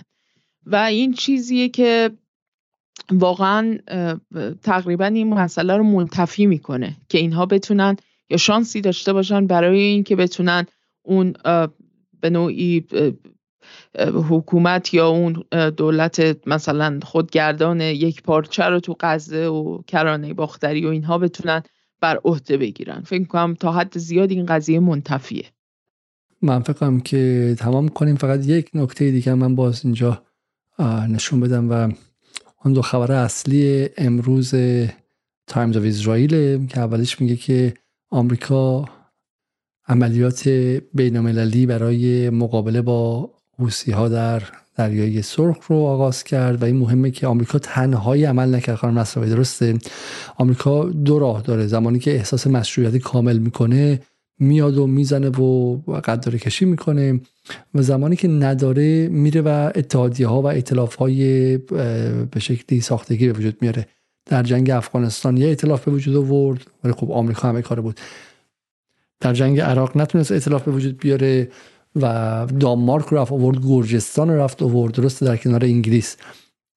کشورهایی که مثلا وزنش رو بالا ببرن و این حالا بحث ائتلاف هم همینه. اینکه آمریکا به تنهایی وارد نشده یه معنایی داره وگرنه خب بالاخره ناوهای هواپیمابر آمریکا هستن که تاثیر می‌ذارن. الان به قول شما سیشل آیلند یا جزایر سیشیل به زبان فارسی چه اهمیتی داره که بودنشون اونجاست؟ ولی اینکه میشه 6 کشور وقتی فردا می‌خوام بگم میشه 6 کشور. مثل مثلا ایران که میگه آقا ما چه می‌دونم به ویزا ایران رو به 11 کشور تسهیل کردیم. مثلا یکیش هم ماکرونزیاس یکیش هم نیو آیلند و غیر زمان نخست رئیس جمهور سابق اتفاق افتاده. حالا از این که بگذریم این خبر اوله. و خبر تاثیرگذار. و خبر دوم اینه که در واقع لورد آستن که از اسرائیل دیدار کرده گفته که he won't dictate timelines or terms of war که timeline یا در واقع خط زمانی یا شرایط شرایط خاصی رو برای جنگ تحقیق نمی‌کنه. یعنی آمریکا بخاطر این قضیه به نظر مهمه. آمریکا الان هم که میگه ما دنبال آتش بس هستیم ولی میگه ما به اسرائیل نمیگیم کی یا چه جوری. این نکته خیلی باور نکردنیه. این برای ما باز کنیم خانم نصرآبادی. حالا ما امیدوارم که جمعه با آقای طه زینالی و احتمالا خود خانم نصرآبادی یه برنامه داشته باشیم که چرا آمریکا سوال کلیدی چرا آمریکا تا این حد اعتبار خودش رو به پای اسرائیل ذبح کرد و ما معتقدیم که این واقعا پاسخ می‌خواد. چرا که بله آمریکایی ها طرفدار صهیونیست ها هستن آمریکا نه نه دوره عوض شده دوره عوض شده. در جنگ سرد به دلایلی آمریکا دنبال دفاع از اسرائیل بود. در دوره تک قطبی به دلایلی و در دوره چند قطبی اسرائیل حتما مهمه. ما شک نداریم که اسرائیل برای آمریکا مهمه. همه داره می‌دونیم. کتاب ایران پاپر هم خوندیم اون کتاب هم خوندیم. این هم همه رو همه چیزی که شما می‌دونید و می‌دونیم. ولی ولی در دوره چند قطبی اسرائیل نباید در این شکل تکینی سینگولار استثنایی برای آمریکا تا این حد اهمیت داشته باشه که آمریکا تا این حد براش هزینه بده. هزینه که آمریکا برای اسرائیل در 73 روز گذشته داده هزینه بسیار سنگینیه. آمریکا یکی از مهمترین سلاح ها و ابزارش رو در جعبه ابزار حکمرانی جهانی و هژمونیک بودن به اسم جعبه به اسم ابزار و سلاح حقوق بشر رسما از دست داد. تمام تمام. واقعا چیزی از این سلاح حقوق بشر دیگه باقی نمونه. الان فکر کنید که فردا کاخ سفید بیانیه بده که کاخ سفید بیانیه بده که ما با نوع برخورد دولت ایران با جوانانشون مخالفیم. دنیا بهش میخنده درسته؟ ما از سرکوب زنان در ایران ناراحتیم. خب ناراحت باش. خب تو به اسرائیل میگی که ما حتی شرایط پایان جنگ یا زمان بندی یا زمان زمان بندی برای پایان جنگ رو به تحمیل نمی کنیم هر وقت خودت خواستی هر وقت دستات از کشتن خسته شد اون موقع اون موقع. مثل این پلیس بره جایی مثلا یکی داره یکی می‌زنه می‌کشه و با چاقو داره همینجوری می‌زنه. خیلی پالپ فیکشنی. و بگی که من دستگیرت نمی‌کنم. هر وقت هر وقت خودت دستات خسته شد از چاقو زدن خودت بگو که بگو من بگم بگم که بس کن و غیره. اینو شما چه می‌خوام نصرالدی و اصلا نسوزونید. بحث جمعه رو که خودتون هم خواهید بود رو کامل اینجا مطرح نکنید ولی یک تیزر به ما بدید از اون برنامه.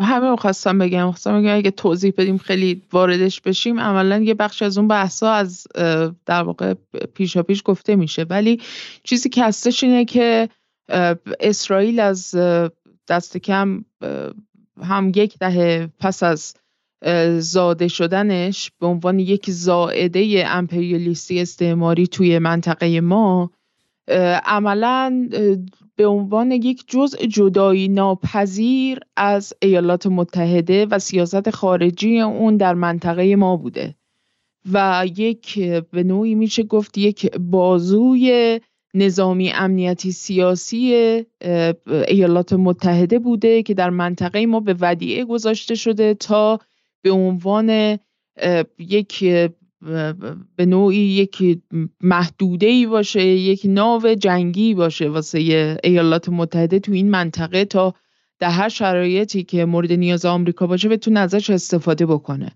با تغییری که توی نظم بین المللی اتفاق افتاده و شرایط ایالات متحده به عنوان یک قدرت مسلط هژمونیک در جهان که تغییرات قابل توجهی داشته در سالهای گذشته پروژه آمریکا این بوده که در واقع بتونه از شر این زائده به عنوان یک جزء جدایی ناپذیر از خودش خلاص بشه به یه شکلی و این رو تبدیلش بکنه به یک جزئی که حالا اونقدر هم متصل به بدن آمریکا نیست و می‌تونه در واقع به شکل مستقلی در واقع حضور پیدا بکنه و به حیات خودش حالا ادامه بده ولی کن همچنان ازش بتونه آمریکا استفاده ابزاری خودش رو بکنه. یعنی تبدیلش بکنه به یه شکلی از client state هایی که توی منطقه ما هم داره یا اون دولت های وابسته ای که در منطقه ما داره و این دیگه فقط اسرائیل نیست و اسرائیل می‌تونه مهمترین اونها باشه. اما عملیات طوفان الاقصی این پروژه آمریکا رو به طور کلی زد زیرش و نابودش کرد. و این پروژه آمریکا تا اطلاع ثانوی به تعویق افتاده. برای همین اون هم منفعتی که ایالات متحده و اسرائیل دارن یعنی به معنی نیست که دو دولت مختلف با هم هم منفعتن بلکه به معنای اینه که یک جزئی از بدن و اندام امپریالیسم آمریکا در منطقه ما هستش که داره درگیر این جنگه و این جنگ رو باید به یک سرانجامی برسونه که در اون شکست رو به قول معروف حداقلی بکنه. و از این منظر هستش که وزیر دفاع ایالات متحده میگه که ما برای شما شرطی نمی‌گذاریم. یعنی اونچه که تعیین می‌کنه زمان بندی و شروط ادامه پیدا کردن یا خاتمه این جنگ رو اختزاعات این جنگ و منفعتیه که توی چشمانداز مشترک ما تعریف شده. چنین چیزی رو مقصودم است. بریم سر سوالات اول و خیلی سریع می‌خونیم. لازم هم همشون پاسخ بدیم چون دیگه بعد تا صبح بمونیم. همین الان 152 دقیقه برنامه شده. حسین جهانگیری آیا اسرائیل با فشار بر آمریکا برای آوردن ناو هواپیما برای خود به خلیج عدن و دریای سرخ قصد کشاندن ایران به جنگ رو نداره؟ اگر می‌خوان جواب بدیم بدیم گفتم که مجبور نیستیم جواب بدیم. ایالات متحده تمایلی به نظر من نداره که ایران وارد جنگ بشه. اسرائیل داره. یعنی اسرائیل شاید بدش نیاد که این اتفاق بیفته و با توجه به اینکه منافعی که اسرائیل در این دوره اخیر یعنی در این دورانی که تغییر کرده نظم بین المللی برای خودش متصور بوده یک جاهای با ایالات متحده تداخل داشته و تعارض داشته. این تعارض منافع باعث میشه که اسرائیل پای بعضی از جنگ ها حاضر باشه بره و می‌دونه که اگر وارد جنگی بشه آمریکا ناچاره که وارد این جنگ بشه. ولی کن آمریکا داره تمام تلاشش رو می‌کنه که این جنگ در واقع تو همون اشل محدود و در درون سرزمین های اشغالی به شکلی باقی بمونه و تا جایی که امکان داره پای ایران دست کم به وسط کشیده نشه. چون اونجا دیگه واقعا حساب اون جنگ دیگه واقعا با کرام کاتبینه دیگه. کسی نمی‌تونه واقعا پیش بینی کنه که چه اتفاقی خواهد افتاد. شاهین ایرانی میگه که یمن با چه پشتوانه ای بازی صفر و صدی انجام داده؟ اینجور بازی کردن مسئله رو برای اسرائیل و همینطور هژمونی آمریکا مسئله بقا خواهد کرد. این میگه که واقعا یمن به شکلی زیادی رادیکال رفتار کرده و این باعث شده که آمریکا مجبور مقابلش بیسته.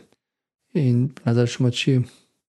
ما دیشب یه مختصری گریزی به این بحث هم زده بودیم که یمن تعهدی که برای خودش قائل هستش نسبت به مقاومت در منطقه و به خصوص فلسطین مسئله فلسطین کاملا بر مبنای یک سری اصول و فهمیه که اون از مفهوم مقاومت و اهمیت فلسطین توی این منطقه و مقابله با اسرائیل تا سرحد نابودی اون داره. یعنی یمنی ها یک فهم مشخصی از این قضیه دارن که حتی شاید این فهم با باقی مثلا بخش های محور مقاومت توی منطقه هم تماما منطبق نباشه. ضمن اینکه به حال اونها بر سر یک همچین مسئله اصولی که مسئله فلسطین هستش چندان حساب و کتاب های ای نمی کنن. این به این معنی نیستش که هیچ چیزی برای از دست دادن ندارن. طبیعتا اونها هم الان تحت فشار بسیار زیاد هستن تحریم ها هست. اتحادیه اروپا کمیسیون اروپا داره اونها رو تهدید می‌کنه که ما جلوی دارو و غذا رو خواهیم گرفت اگر بخواد یمن به این شکل دخالت بکنه توی جنگ غزه. و از طرف دیگه اخبار خوشی به گوش نمی‌رسه در مورد اینکه مثلا وبا مجددا در یمن گسترش پیدا کرده و اینها اخبار خوبی نیستن. ولی یک اراده عجیب و غریبی در این ملت هست که به گمانشون در این وضعیت باید به شکل حد اکثری پای مقاومت فلسطین بیستن.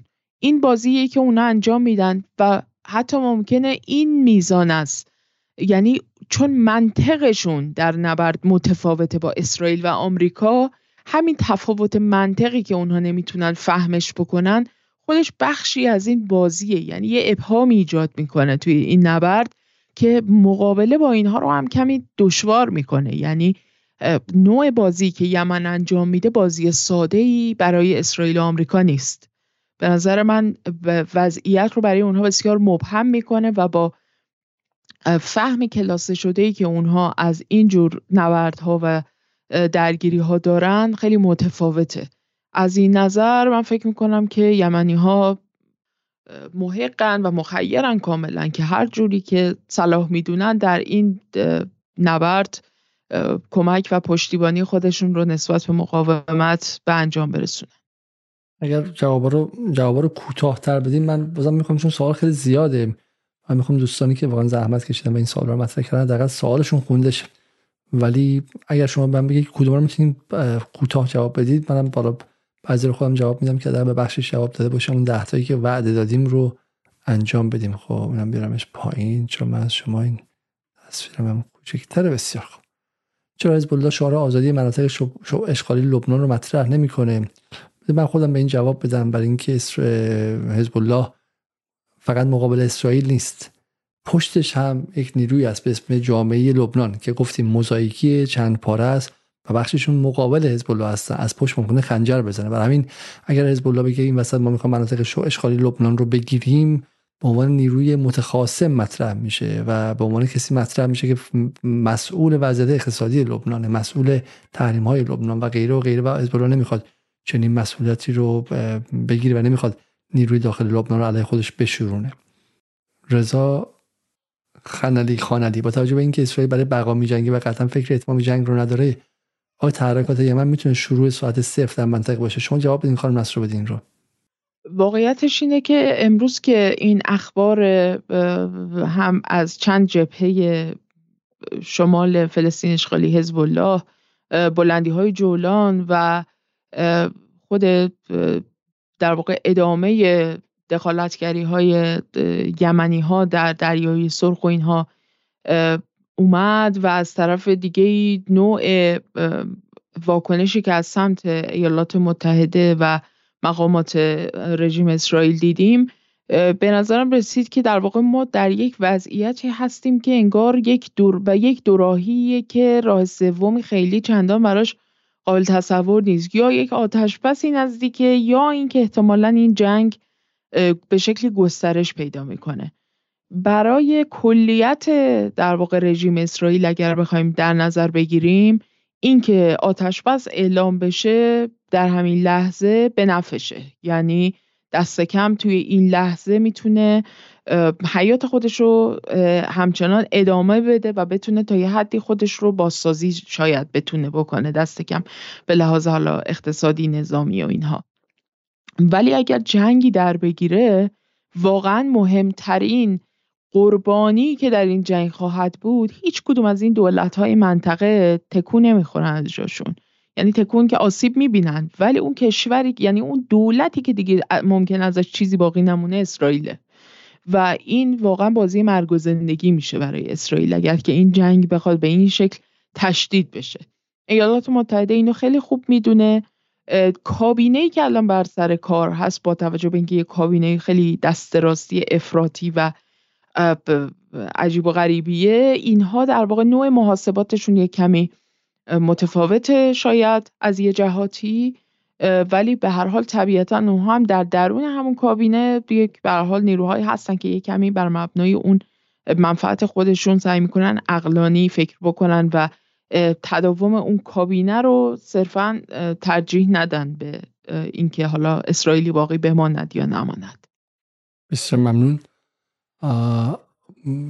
تشکر کنم از آقای پول پوچهان. از آقای فرانک نخعی که سالهاست که به ما کمک می‌کنن و از آقای بی تو پلاس و همینطور هم از آقای فرانک نخعی که میگن که کامنت قبلیم رو که انگلیسیم بودش سانسور کردن و این کامنت میگه که ورود آمریکا به جنگ در یمن حتمی است. حالا تشکر می‌کنم از کمک خیلی سخاوتمندانه که کردن. آیه نخعی که همواره به ما لطف دارن در اینجا.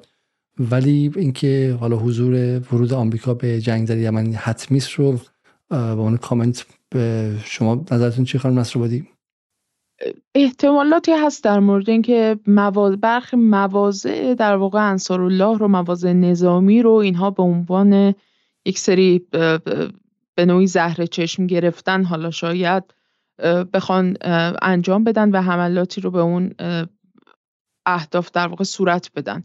ولی چیزی که هستش اینه که از یمنی ها آمریکا نمی‌تونه زهر چشم بگیره. امروز همین یکی از در واقع اعضای دفتر سیاسی انصارالله محمد الباخیتی اشاره کرد به این مسئله که پیام های مختلفی دریافت کردن با واسطه و بیواسطه از آمریکایی ها برای اینکه پایان بدن به این حملاتشون در دریای سرخ به کشتی ها و اینها. و محمد البخیتی به سراحت گفت که ایالات متحده در تمام طول دوره‌ای که از سمت نیروهای ائتلاف اماراتی سعودی آمریکایی انگلیسی اسرائیلی در واقع یمنی ها تحت حمله قرار گرفته بودن چقدر برای آتش بس تلاش کرد؟ همونقدر که برای اون آتش بس در یمن تلاش کرد و کمک کرد که این آتش بس برقرار بشه در یمن. الان هم حق داره که در مورد آتش در مورد در واقع این که ما چقدر کوتاه بیایم و کجا متوقف بکنیم حملاتمون رو حق اظهار نظر کردن داره. یعنی واقعا اصلا جواب خیلی روشن مشخصی داد. از این نظر از یمنی ها نمی‌تونه آمریکا زهر چشم بگیره. به این سادگی ها نیستش. سال بعدی که نکته است از مهدیس میگه که بحرین دیگه اکثریت شیعه نیست. بعد از شکست انقلابیون در بهار عربی تونست بحرین مهاجرین پاکستانی هندی و و ترکیب ترکیب جمعیتی رو نیم شیعه نیم حالا کافر و بهابی حالا کافر من نمی‌دونم خب الان که دیگه چند سالم گذشته. من این رو نمی‌دونم. دوستانی که اطلاع دارن به ما بگن که آیا واقعا ترکیب جمعیتی کشور رو به این راحتی تونستن عوض کنن و مثلا مقاومت از سمت به شکل نیروهای بومی نبود چون بالاخره این رو از من نشنیده بگیرید و چون حالا کامنت گذاشته من بخونم. مجید نیازی میگه که با توجه به کشورهای جزو این پیمان دریایی که صاحب بمب‌های اتمی هستن در صورت اینکه حریف یمن نشن توانایی استفاده از بمب اتمی رو دارن؟ و باز من فکر می‌کنم که این در واقع معادل جنگ که در ذهن شما هست معادل اشتباهی که جنگ رو صفر و یک می‌بینید. جنگ بین صفر و یک هزاران حالت مختلف هستش و خود آوردن اون نیرو به اونجا توازن قوا رو عوض می‌کنه. ممکنه که به یک پایگاه در یمن حمله کنن عقب بره جلو بره بعد چین یک نام بیاره بعد روسیه بیاره. این شطرنج در نظر بگیرید نه اینکه بلا فاصله نیروها تا تای خط میره اون بمب اتم می‌زنه. اگه اینجوری بود که تا حالا دنیا 80 90 بار تا به حال تموم شده بود برای اینکه خیلی خیلی بدتر از این رجزخانی ها و تهدیدها رو ما در جنگ سرد بین شوروی و آمریکا داشتیم. در خلیج خوک ها در 1962 واقعا به شکلی نیروهای شوروی رسیدن سلاحهای آمریکایی سلاحهای اتمیش با آماده باش و غیره. و اتفاقا به این راحتی نمیفته همین نیروها همینطور در این هفته دو روز هم دیدیم نیروها رشنال اکتر و بازیگران خردگرایی هستند. ببینید نیروهای محور مقاومت. هیچکس واقعا تا به حال دست به کاری نابخردانه نزده. حالا با اینکه میگن که ایران خودسر و ما در جهان نشن استیت ها از اینکه ایران داره به بازیگران غیر دولتی میدان میده ناراحتیم. اما همون بازیگران غیر دولتی محور مقاومت هم تا اینجا خیلی رشنال و عقلانی رفتار کردن. اون کسی که غیر عقلانی رفتار کرده خود آمریکا و اسرائیل بوده که غیر و, اروپا بوده که و تمام قوانین خودشون رو شکستن. وگرنه من فکر نمی‌کنم که کار به بحث بمب اتمی برسه و ولی ولی بمب یمن از بمب اتم هم حراسی نداره. مطمئن باشین که یمنی که معادل ده ها بمب اتم در سالهای 2015 تا 2020 بر سرش ریختش این فکرها رو کرده. سوال بعدی از آقای کورساروه که میگه چجوری میشه اقامت یمن رو گرفت؟ حالا من فکر کنم که اگه بتونید بگیرید دو تا بگیرید. خانم نصرآبادی هم دنبال اقامت یمن هستن خودشون. خب. آقای یا خانم صادقیان میگه که به نظرشون در صورت ادامه جنگ تا شش ماه دیگه آیا حماس ذخیره کافی سلاح و آذوقه داره؟ در این باره اطلاعاتی وجود داره یا نه؟ من در این باره اطلاعات ندارم. اما همین امروز دیدم که دیدبان حقوق بشر یا HRW یک چیزی منتشر کرده بود که چگونه به شکلی بله بله. من به شما نشون بدم این رو. واقعا واقعا دردناک. حالا ما امروز میخندیم و غیره ولی من خودم سعی می‌کنم که اخبار رو میگم تا امکان دیگه واقعا نبینم چون نفس آدم واقعا در نمیاد و و این خبر واقعا خبر دردناکی که اسرائیل starvation used as a weapon of war. حالا ما در این مورد با تاها زینالی همون اوایل جنگ فکر کنم اون هفته سوم جنگ برنامه داشتیم ولی الان تازه دیدبان حقوق بشر یادش افتاده که در این باره توضیح بده که چگونه اسرائیل از گرسنگی به عنوان یک سلاح داره استفاده می‌کنه و داره سعی می‌کنه با گرسنگی نگه داشتن و ایجاد قحطی های قحطی مردم غزه رو به شکلی از پادر بیاره و و حالا اینجا اطلاعاتی در مورد این قضیه هم داده. برای من نمی‌دونم که اگر 6 ماه طول بکشه چه اتفاقی میفته و آیا حماس توانش رو داره یا نداره و شما چی فکر می‌کنید خانم نصر و اصلا به من 6 ماه طول کشیده اصلا ممکن هست؟ نه فکر نمی کنم یعنی خود اسرائیل کشش کششش رو نداره. شاید مردم فلسطین و مقاومت این کشش رو داشته باشن. ولی بعید می‌دونم که در واقع خود اسرائیل و جامعه اسرائیل این توان رو داشته باشن که به این وضعیت بتونن ادامه بدن. و ظاهرا یه ددلاینی هم به حال از سمت ایالات متحده علیرغم اینکه گفتن ما زمان بندی نمی کنی و اینها ولی به هر حال بهشون گفتن که تا اول ژانویه دیگه این قضیه تموم بشه. یعنی نمی‌خوان که بحران رو به 2024 ببرند و ایالات متحده هم مسائل خاص خودشو داره. از جمله انتخابات و اینها رو در پیش دارن در سال بعد و نمی‌خوان که این در واقع این جنگ و تبعاتش دامنگیرشون بشه بیشتر از این. من سری چهار پنج سال بعدی رو می‌خونم. اگر اگه به یمن حمله کنن روسیه به محور مقاومت کمک می‌کنه. یا خیر آینده آقای مارشال ام. اینو سعید پرسیده بود مارشال ام میگه که یا خانم آینده این جنگ رو چطور می‌بینید؟ امیدی به زنده موندن حماس هست یا نه؟ درس ما برای آینده چی از این جنگ؟ آناهیتا فارسی آیا اسرائیل آتش بس رو قبول می‌کنه؟ میلاد شهریاری اگه حزب سطح عملیات نظامی خود رو کاملا افزایش بده ممکنه اسرائیل جنگ تمام عیار رو با حزب شروع کنه. سید حسن موسوی روکرد اسرائیل پس آتش بس احتمالی به نظرتون چی می‌تونه باشه؟ منصور بستانزاده جریان 4 کیلومتر تونلی که اسرائیل ادعا کرده چیه؟ خیلی مانور رسانه‌ای شده. سعید باز می‌پرسه آیا امکان آتش بس دائم هست؟ حبیب سفارزاده میگه که چین کجاست؟ سابی رابی میگه که پیشنهاد.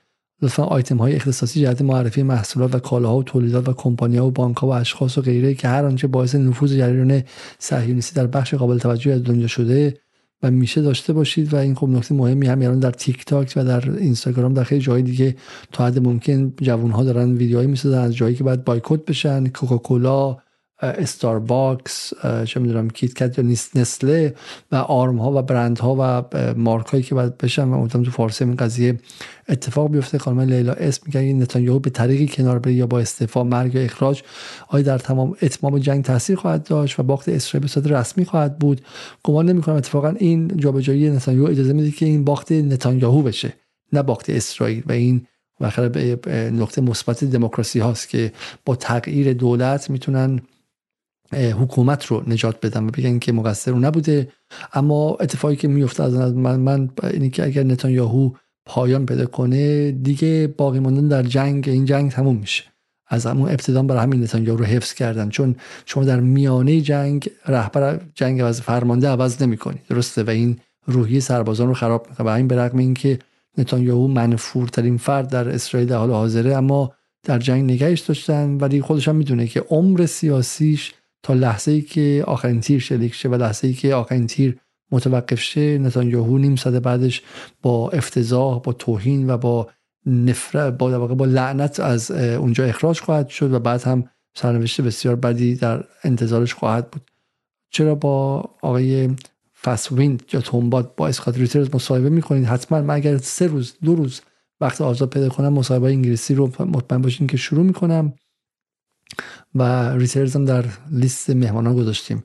علی حرمتی میگه چه نیازی است که شبکه data ی پمپ بنزین به شبکه اینترنت بین‌الملل وصل باشه تا بشه اون رو هک کرد؟ این از نشانهای نوع خیانته. لزومی نداره که به اینترنت بین‌المللی وصل بوده باشه. خیلی از این هک ها هک های داخلیه مثل خود هک استاکس‌نت که اصلا به شبکه اینترنت وصل نبود. کامپیوترهایی که وارد به شکلی تاسیسات نتنز می‌شد رو از بیرون آلوده می‌کردن با کار اطلاعاتی و اون وارد شبکه داخلی نتنز شده بود. آقای جاوزیلونگ میگه که آقای محمود عباس در اتاق جنگ اسرائیل دوم تکون میده حتما شک نکنید. سامان مرادی میگه که آیا درسته آمریکا و غرب زیر فشار پشتیبانی تسلیحاتی به اوکراین و رژیم اسرائیل به دلیل خالی شدن کاهش شدید برخی تسلیحات حیاتی در زرادخانه ها و غیره و فشار اقتصادی می‌خوان از جبهه اوکراین عقب بکشن و رو غزه تمرکز کنن. حالا من مطمئن نیستم درست فهمیده باشم سوالشون رو. ولی دوباره تکرار می‌کنن که جنگ اوکراین می‌تونه رو کاهش فشار رو غزه تاثیر بذاره. در واقع ارتباط این دو رو با هم دیگه. اینو از خانم نصرآبادی می‌پرسم که آیا غزه بهانه می‌تونه دست آمریکا بده که از اوکراین بیرون بکشه؟ چون به نظر می‌رسه که آمریکایی هم از اوکراین هم خسته شدن درسته؟ و هزینه های اوکراین هم داره زیاد میشه. و به ویژه بحث offensive یا حملات آفندی که قرار بود که زلنسکی انجام بدم به سنگ خورد و اونها موفق نشدن و تقریبا میشه گفت که اوکراین به یک چاه بی انتها تبدیل شده که هرچی توش پول میریزی پر نمیشه. هرچی توش پول میریزی پر نمیشه و شاید حالا سال 2021 22 این اهمیت نداشت اما الان نزدیک انتخابات داریم میشیم و چرتکه ها داره در میاد توی آمریکا که چرا اینقدر خرج کردی؟ چرا مدرسه نساختی؟ چرا بیمارستان نساختی؟ دموکراسی آمریکایی سال هر چهار ساله بار یادش میاد که بعد به مردم خودش هم برسه.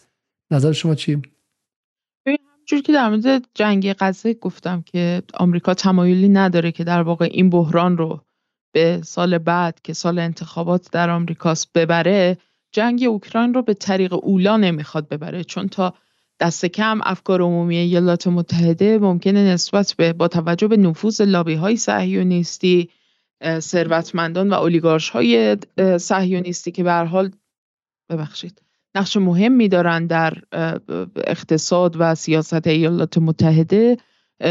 اقناع شده باشه پیشا پیش تا یه حدی که به حال اسرائیل رو باید ساپورت بشه از سمت آمریکا.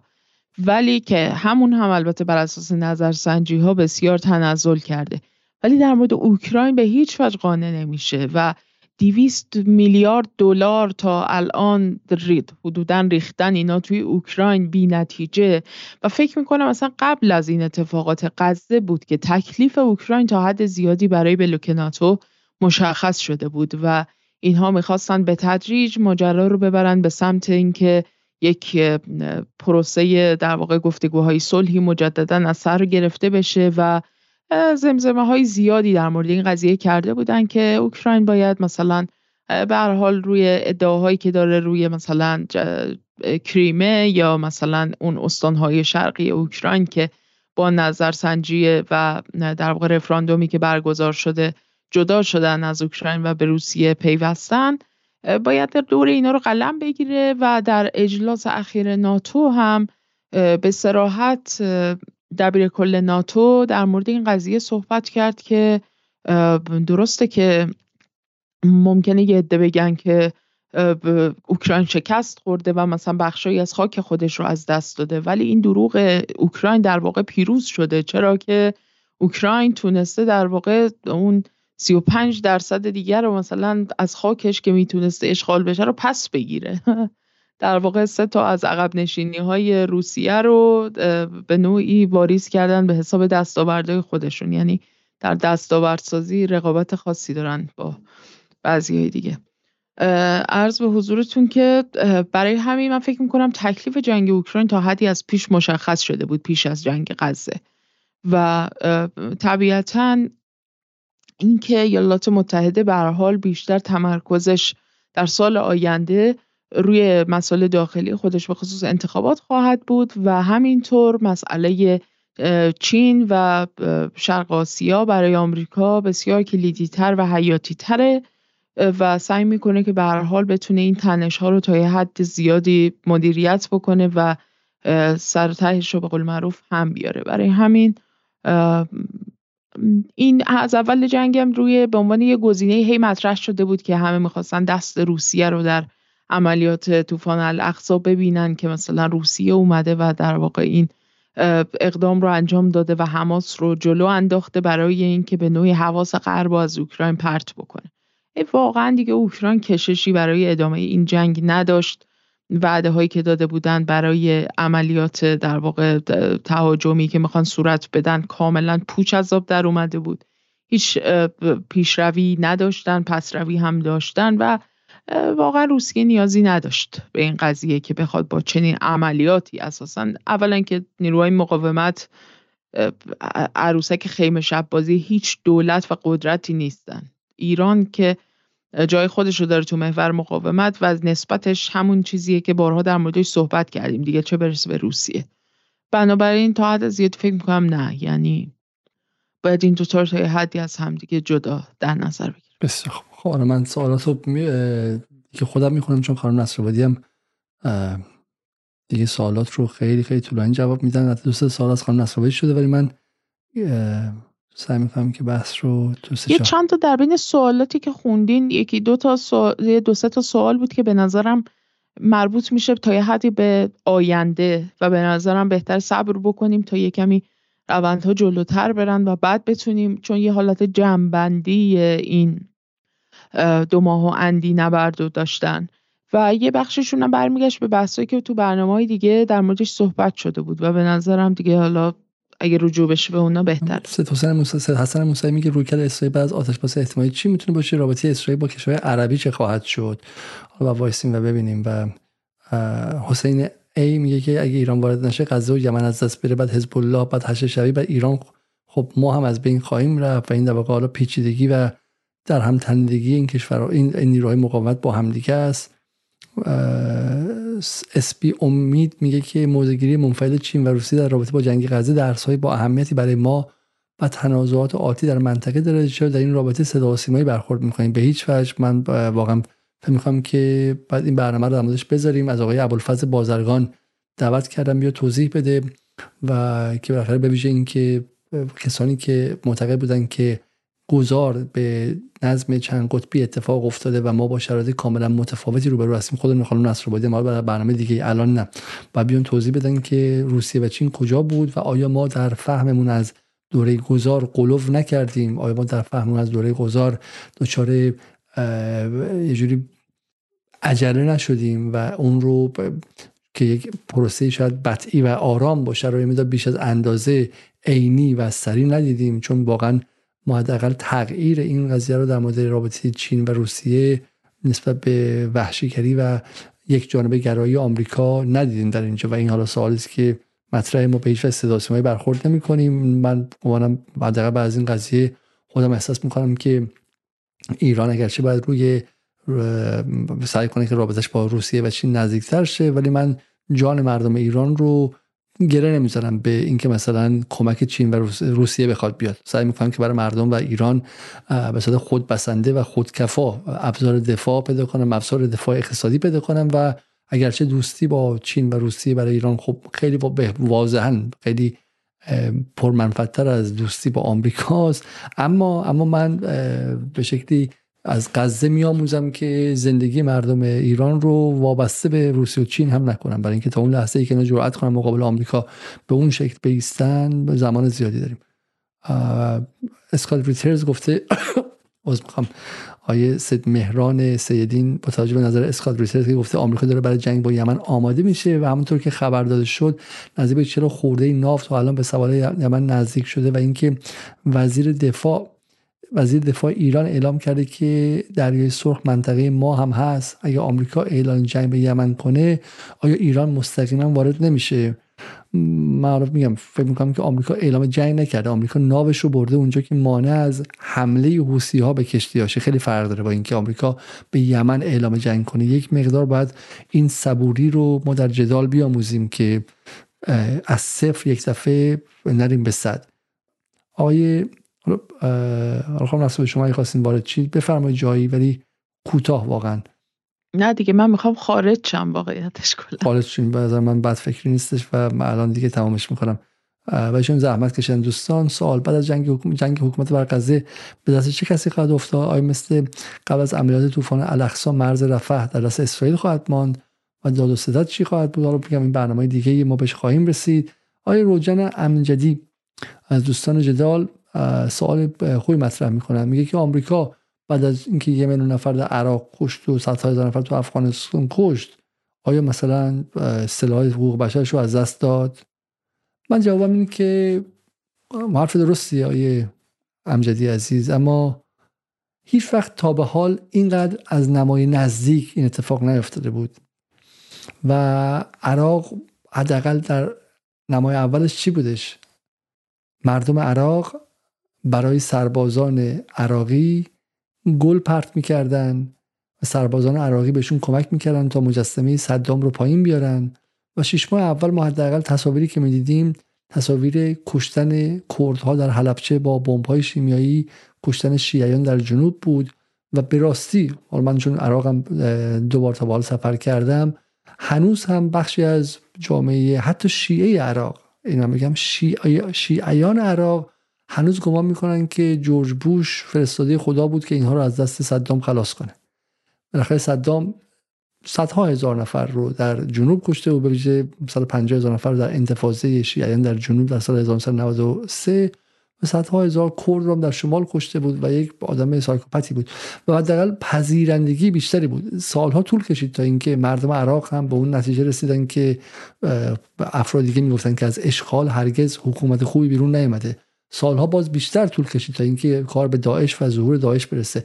ولی خیلی متفاوت بود و این به تدریج اتفاق افتاد. عراق با یک happy beginning شروع شد و اول قصه قصه خوش و سیندرلایی بودش. خیلی فرق با اینجا. اینجا از لحظه اول ما آدم کشی دیدیم و این ضبط شده ثبت شده و من تا من خودم تا به حال چنین چیزی ندیده بودم. باید دقت کرده باشین در جدال ما هر روز میگیم از جنایات آمریکا حرف می‌زنیم. ولی این اولین باری که جنایات آمریکا در این ابعاد به دست هر بچه 18 ساله توی فرانسه و آمریکا و انگلیس رسیده. برای من فکر می‌کنم که این یک ماهیت کاملا متفاوت داشتش مهدی احمدپور میگه که ما سالیان زیادی که در فضای مجازی همیشه شنیدیم که اقتصاد اونجا زیر سلطه یهودیان. پس چرا جسته گریخته میشنویم که اسرائیل در حال ورشکستگی و فروپاشیه حالا من سوال پیچیده است و تمام یهودیان دنیا اولا که بالاخره طرفدار اسرائیل لزوما نیستن و من فکر نمی‌کنم که اقتصاد دنیا زیر سلطه یهودیان اقتصاد دنیا زیر سلطه سرمایه‌داران جهانی که می‌تونن ژاپنی باشن آمریکایی باشن فرانسوی باشن و این یه مقدار میگم این نگاه که یهودی دارن اقتصاد دنیا رو میگردن یه مقدار کودکانه است و من فهم که اصلا اشتباه به شما گفتن. همون کسایی که میگن خانواده راستشال داره دنیا رو میگردونه. منطق سرمایه‌داری دنیا رو میگردونه منطق می‌تونه حاج احمد عباسی محمد زاده باشه می‌تونه فلان شیخ سعودی هم باشه و غیره و غیره. خب سال بعد این که حالا آیا امیر زن دقیقا برعکس اون رو میگه که دوست قبلی گفته بود که مگه همین آمریکا با اعتراف چند کشور 8 سال یمن رو ویرانه نکرد؟ چه چیزی الان تغییر کرده که آمریکا فکر می‌کنه می‌تونه یمن رو شکست بده؟ حالا این سال در خود یمنی هم هستش و امین بدیعی هم من فهم اینکه فضا رو به شما بگم این سال در یمن افزایش تنش با یمن و پا کشیده شدن پای ایران به یمن سال اصلی امشبه. که توجه مستقیم خارج از خاک فلسطین توسط بلوک غرب به محور مقاومت و احتمال عدم مداخله مستقیم ایران جایگاه ایران رو به خطر نمیندازه و این مشترکه. یه سوال هم از خانم نصرآبادی هست که خانم نصرآبادی چون مزاحمشون نشیم. خانم نصرآبادی بفرمایید این نوع رفتار جسورانه و پر از مخاطره یمنی ها به لحاظ رئال پلیتیک با چه منطقی قابل تحلیله؟ این رو شما بفرمایید و بعد تموم کنیم برنامه رو. اتفاقا از منظر رئال پلیتیک میشه نگاه کرد به حالا لزوما هم حالا درست ما خیلی از این به قول معروف ابزار یا شابلون رئال پلیتیک در تحلیل تحولات استفاده می‌کنیم ولی به این معنا نیستش که حالا لزوما ما کاملا هم دیگه بر در این چارچوب مطلقا میگنجیم. ولی که علا رقم همه اینها به نظرم می‌رسه که میشه. در واقع روی کرد یمنی ها رو در این چارچوب هم دید. از این منظر که در واقع محور رال پلیتیک یا اون دال اصلی که در گفتار real, realpolitik ی در واقع مورد بحث قرار می‌گیره بحث قدرته و به شکلی این رویکردی که یمن از خودش نشون میده رو یعنی این رویکرد تهاجمی که به شکلی داره در قبال نیروهای متخاسمی که دارن اون محور مقاومت یا اون نیروهایی که به شکلی نزدیکترین یا بخشی از اون زنجیره در هم تنیده مقاومت تو منطقه هستن و تحت شعا قرار میدن رو در واقع با این نشون دادن این رویکرد تهاجمی در واقع سعی می‌کنه به عقب برونه. بنابراین باز هم اینجا ما با بحث قدرت طرف هستیم و این شکلی از اعمال قدرت شکلی از برجسته سازی توان مقابله و توان مقابله به نوعی پیش دستانه به یه شکلی. با نیروهایی که داره بخشی دیگر از متحدان شما رو داره تهدید می‌کنه. از این منظر میشه به حال بهش نگاه کرد. و فکر می‌کنم که حالا خیلی تناقضی هم نداره. حالا حالا اگر در اون چارچوب ها هم دقیقا نگنجه ولی دست کم با منطق رئال پلیتیکی تناقضی هم نداره. بسیار خب خیلی خیلی ممنون از شما که تا این لحظه با ما همراه بودید از همه شما مخاطبان عزیز و گرامی و از آقای نخعی هم و بقیه دوستانی هم که در این برنامه به ما کمک کردن. متشکریم. چون همونطور که من توضیح دادم هر برنامه که تموم میشه ما نگاه می‌کنیم. گاهی وقتا در به سر بحث جنگ غزه.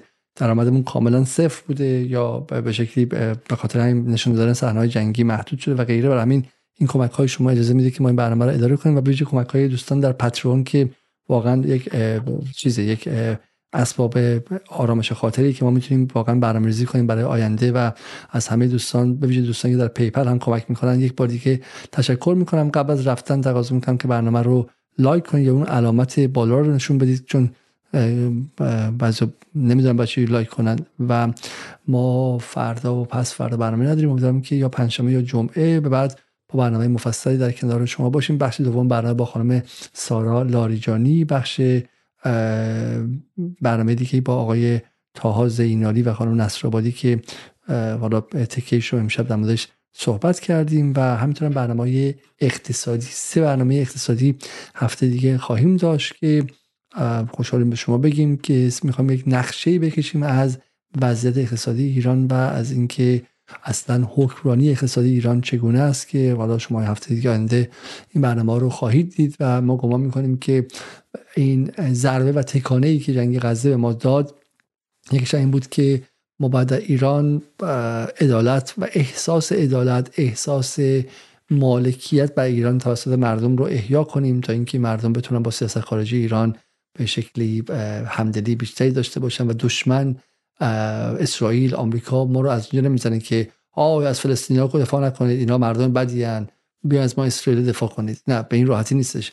دشمن میگه که پولاتون رو بردن توی فلسطین خرج کردن به حماس دادن توسعهتون مختل شده بدبخت شدید دبی قوی شده مالزی خوشحال شده ترکیه پولدار شده و شما نتونستید بشید و به عنوان یک خبر پایانی هم یک از مسائلی که ما در برنامه سابق جدال گفتیم و یک از چیزایی که معرفی کردیم این بود که آقای صادق الحسینی گفتیم که اجازه پکیج فروش ها هستن. خیلی از شما به ما پیام فرستادین که چرا شخصی می‌کنیم و توهین به افراد نکنیم و ما به شما بارها توضیح دادیم که ما هرگز به هیچ کس توهین نمی‌کنیم و ایشون شغل شریفشون سیگنال فروشی و پکیج فروشی. من می‌خواستم عذرخواهی کنم. ایشون پکیج فروش نبودن و سیگنال فروش بودن و به خاطر همین قضیه امروز در دادگاه محکوم شدن. و همین می‌خواستم بگم که ما در جدال به هیچ کس تهمت بیمورد نمی‌زنیم چون اگه بزنیم اونها می‌تونن ما رو دادگاه ببرن. ولی تصمیم اقتصادی میگه که مشاورهای میلیونی اقتصاددان آنلاین کار آنلاین کار دستش داد و اشارش به اقتصاد اقتصاد آنلاینه که سایت ایشونه. میگه محکمه صادق الحسینی به سیگنال فروشی و سبدگردانی غیر قانونی در دادگاه که صادق الحسینی که با معرفی خود به عنوان اقتصاددان بسته تبلیغات در فضای مجازی و اظهار نظرهای شاز به شهرت رسیده اخیرا در شعبه ده شست کیفری دو مجتمع جرم اقتصادی محکوم شده. اینو من به این علت گفتم که بگم که ما برنامه اقتصادی که گذاشتیم به معنی دعواهای شخصی و گروهی و محفلی نبود به معنای در واقع بخشی از بحث امنیت ملی بود. به این دلیل بود که ما معتقدیم برای کمک به غزه به یمن به عراق به لبنان به مقاومت و چیزی که اصل زندگی ایرانیان در این لحظه باید باشه باید توضیح بدیم که مقاومت چگونه پیش شرط توسعه است نه مقابل توسعه. و باید توضیح بدیم که این مقاومت چگونه باید با عدالت در ایران همراه شه که همه 85 میلیون ایرانی دلشون براش بتپه و فقط بحث چهار تا مثل من و شما در اینجا نباشه و به قول معروف دلخوش نباشیم که ما دو محفل خودمون از مقاومت بگیم. مقاومت باید امر ملیشه همونطور که در دهه 60 ملی بودش و همونطور که در بسیاری کشورهای منطقه ملی هست. تا برنامه بعد شب بخیر و خدا نگهدار.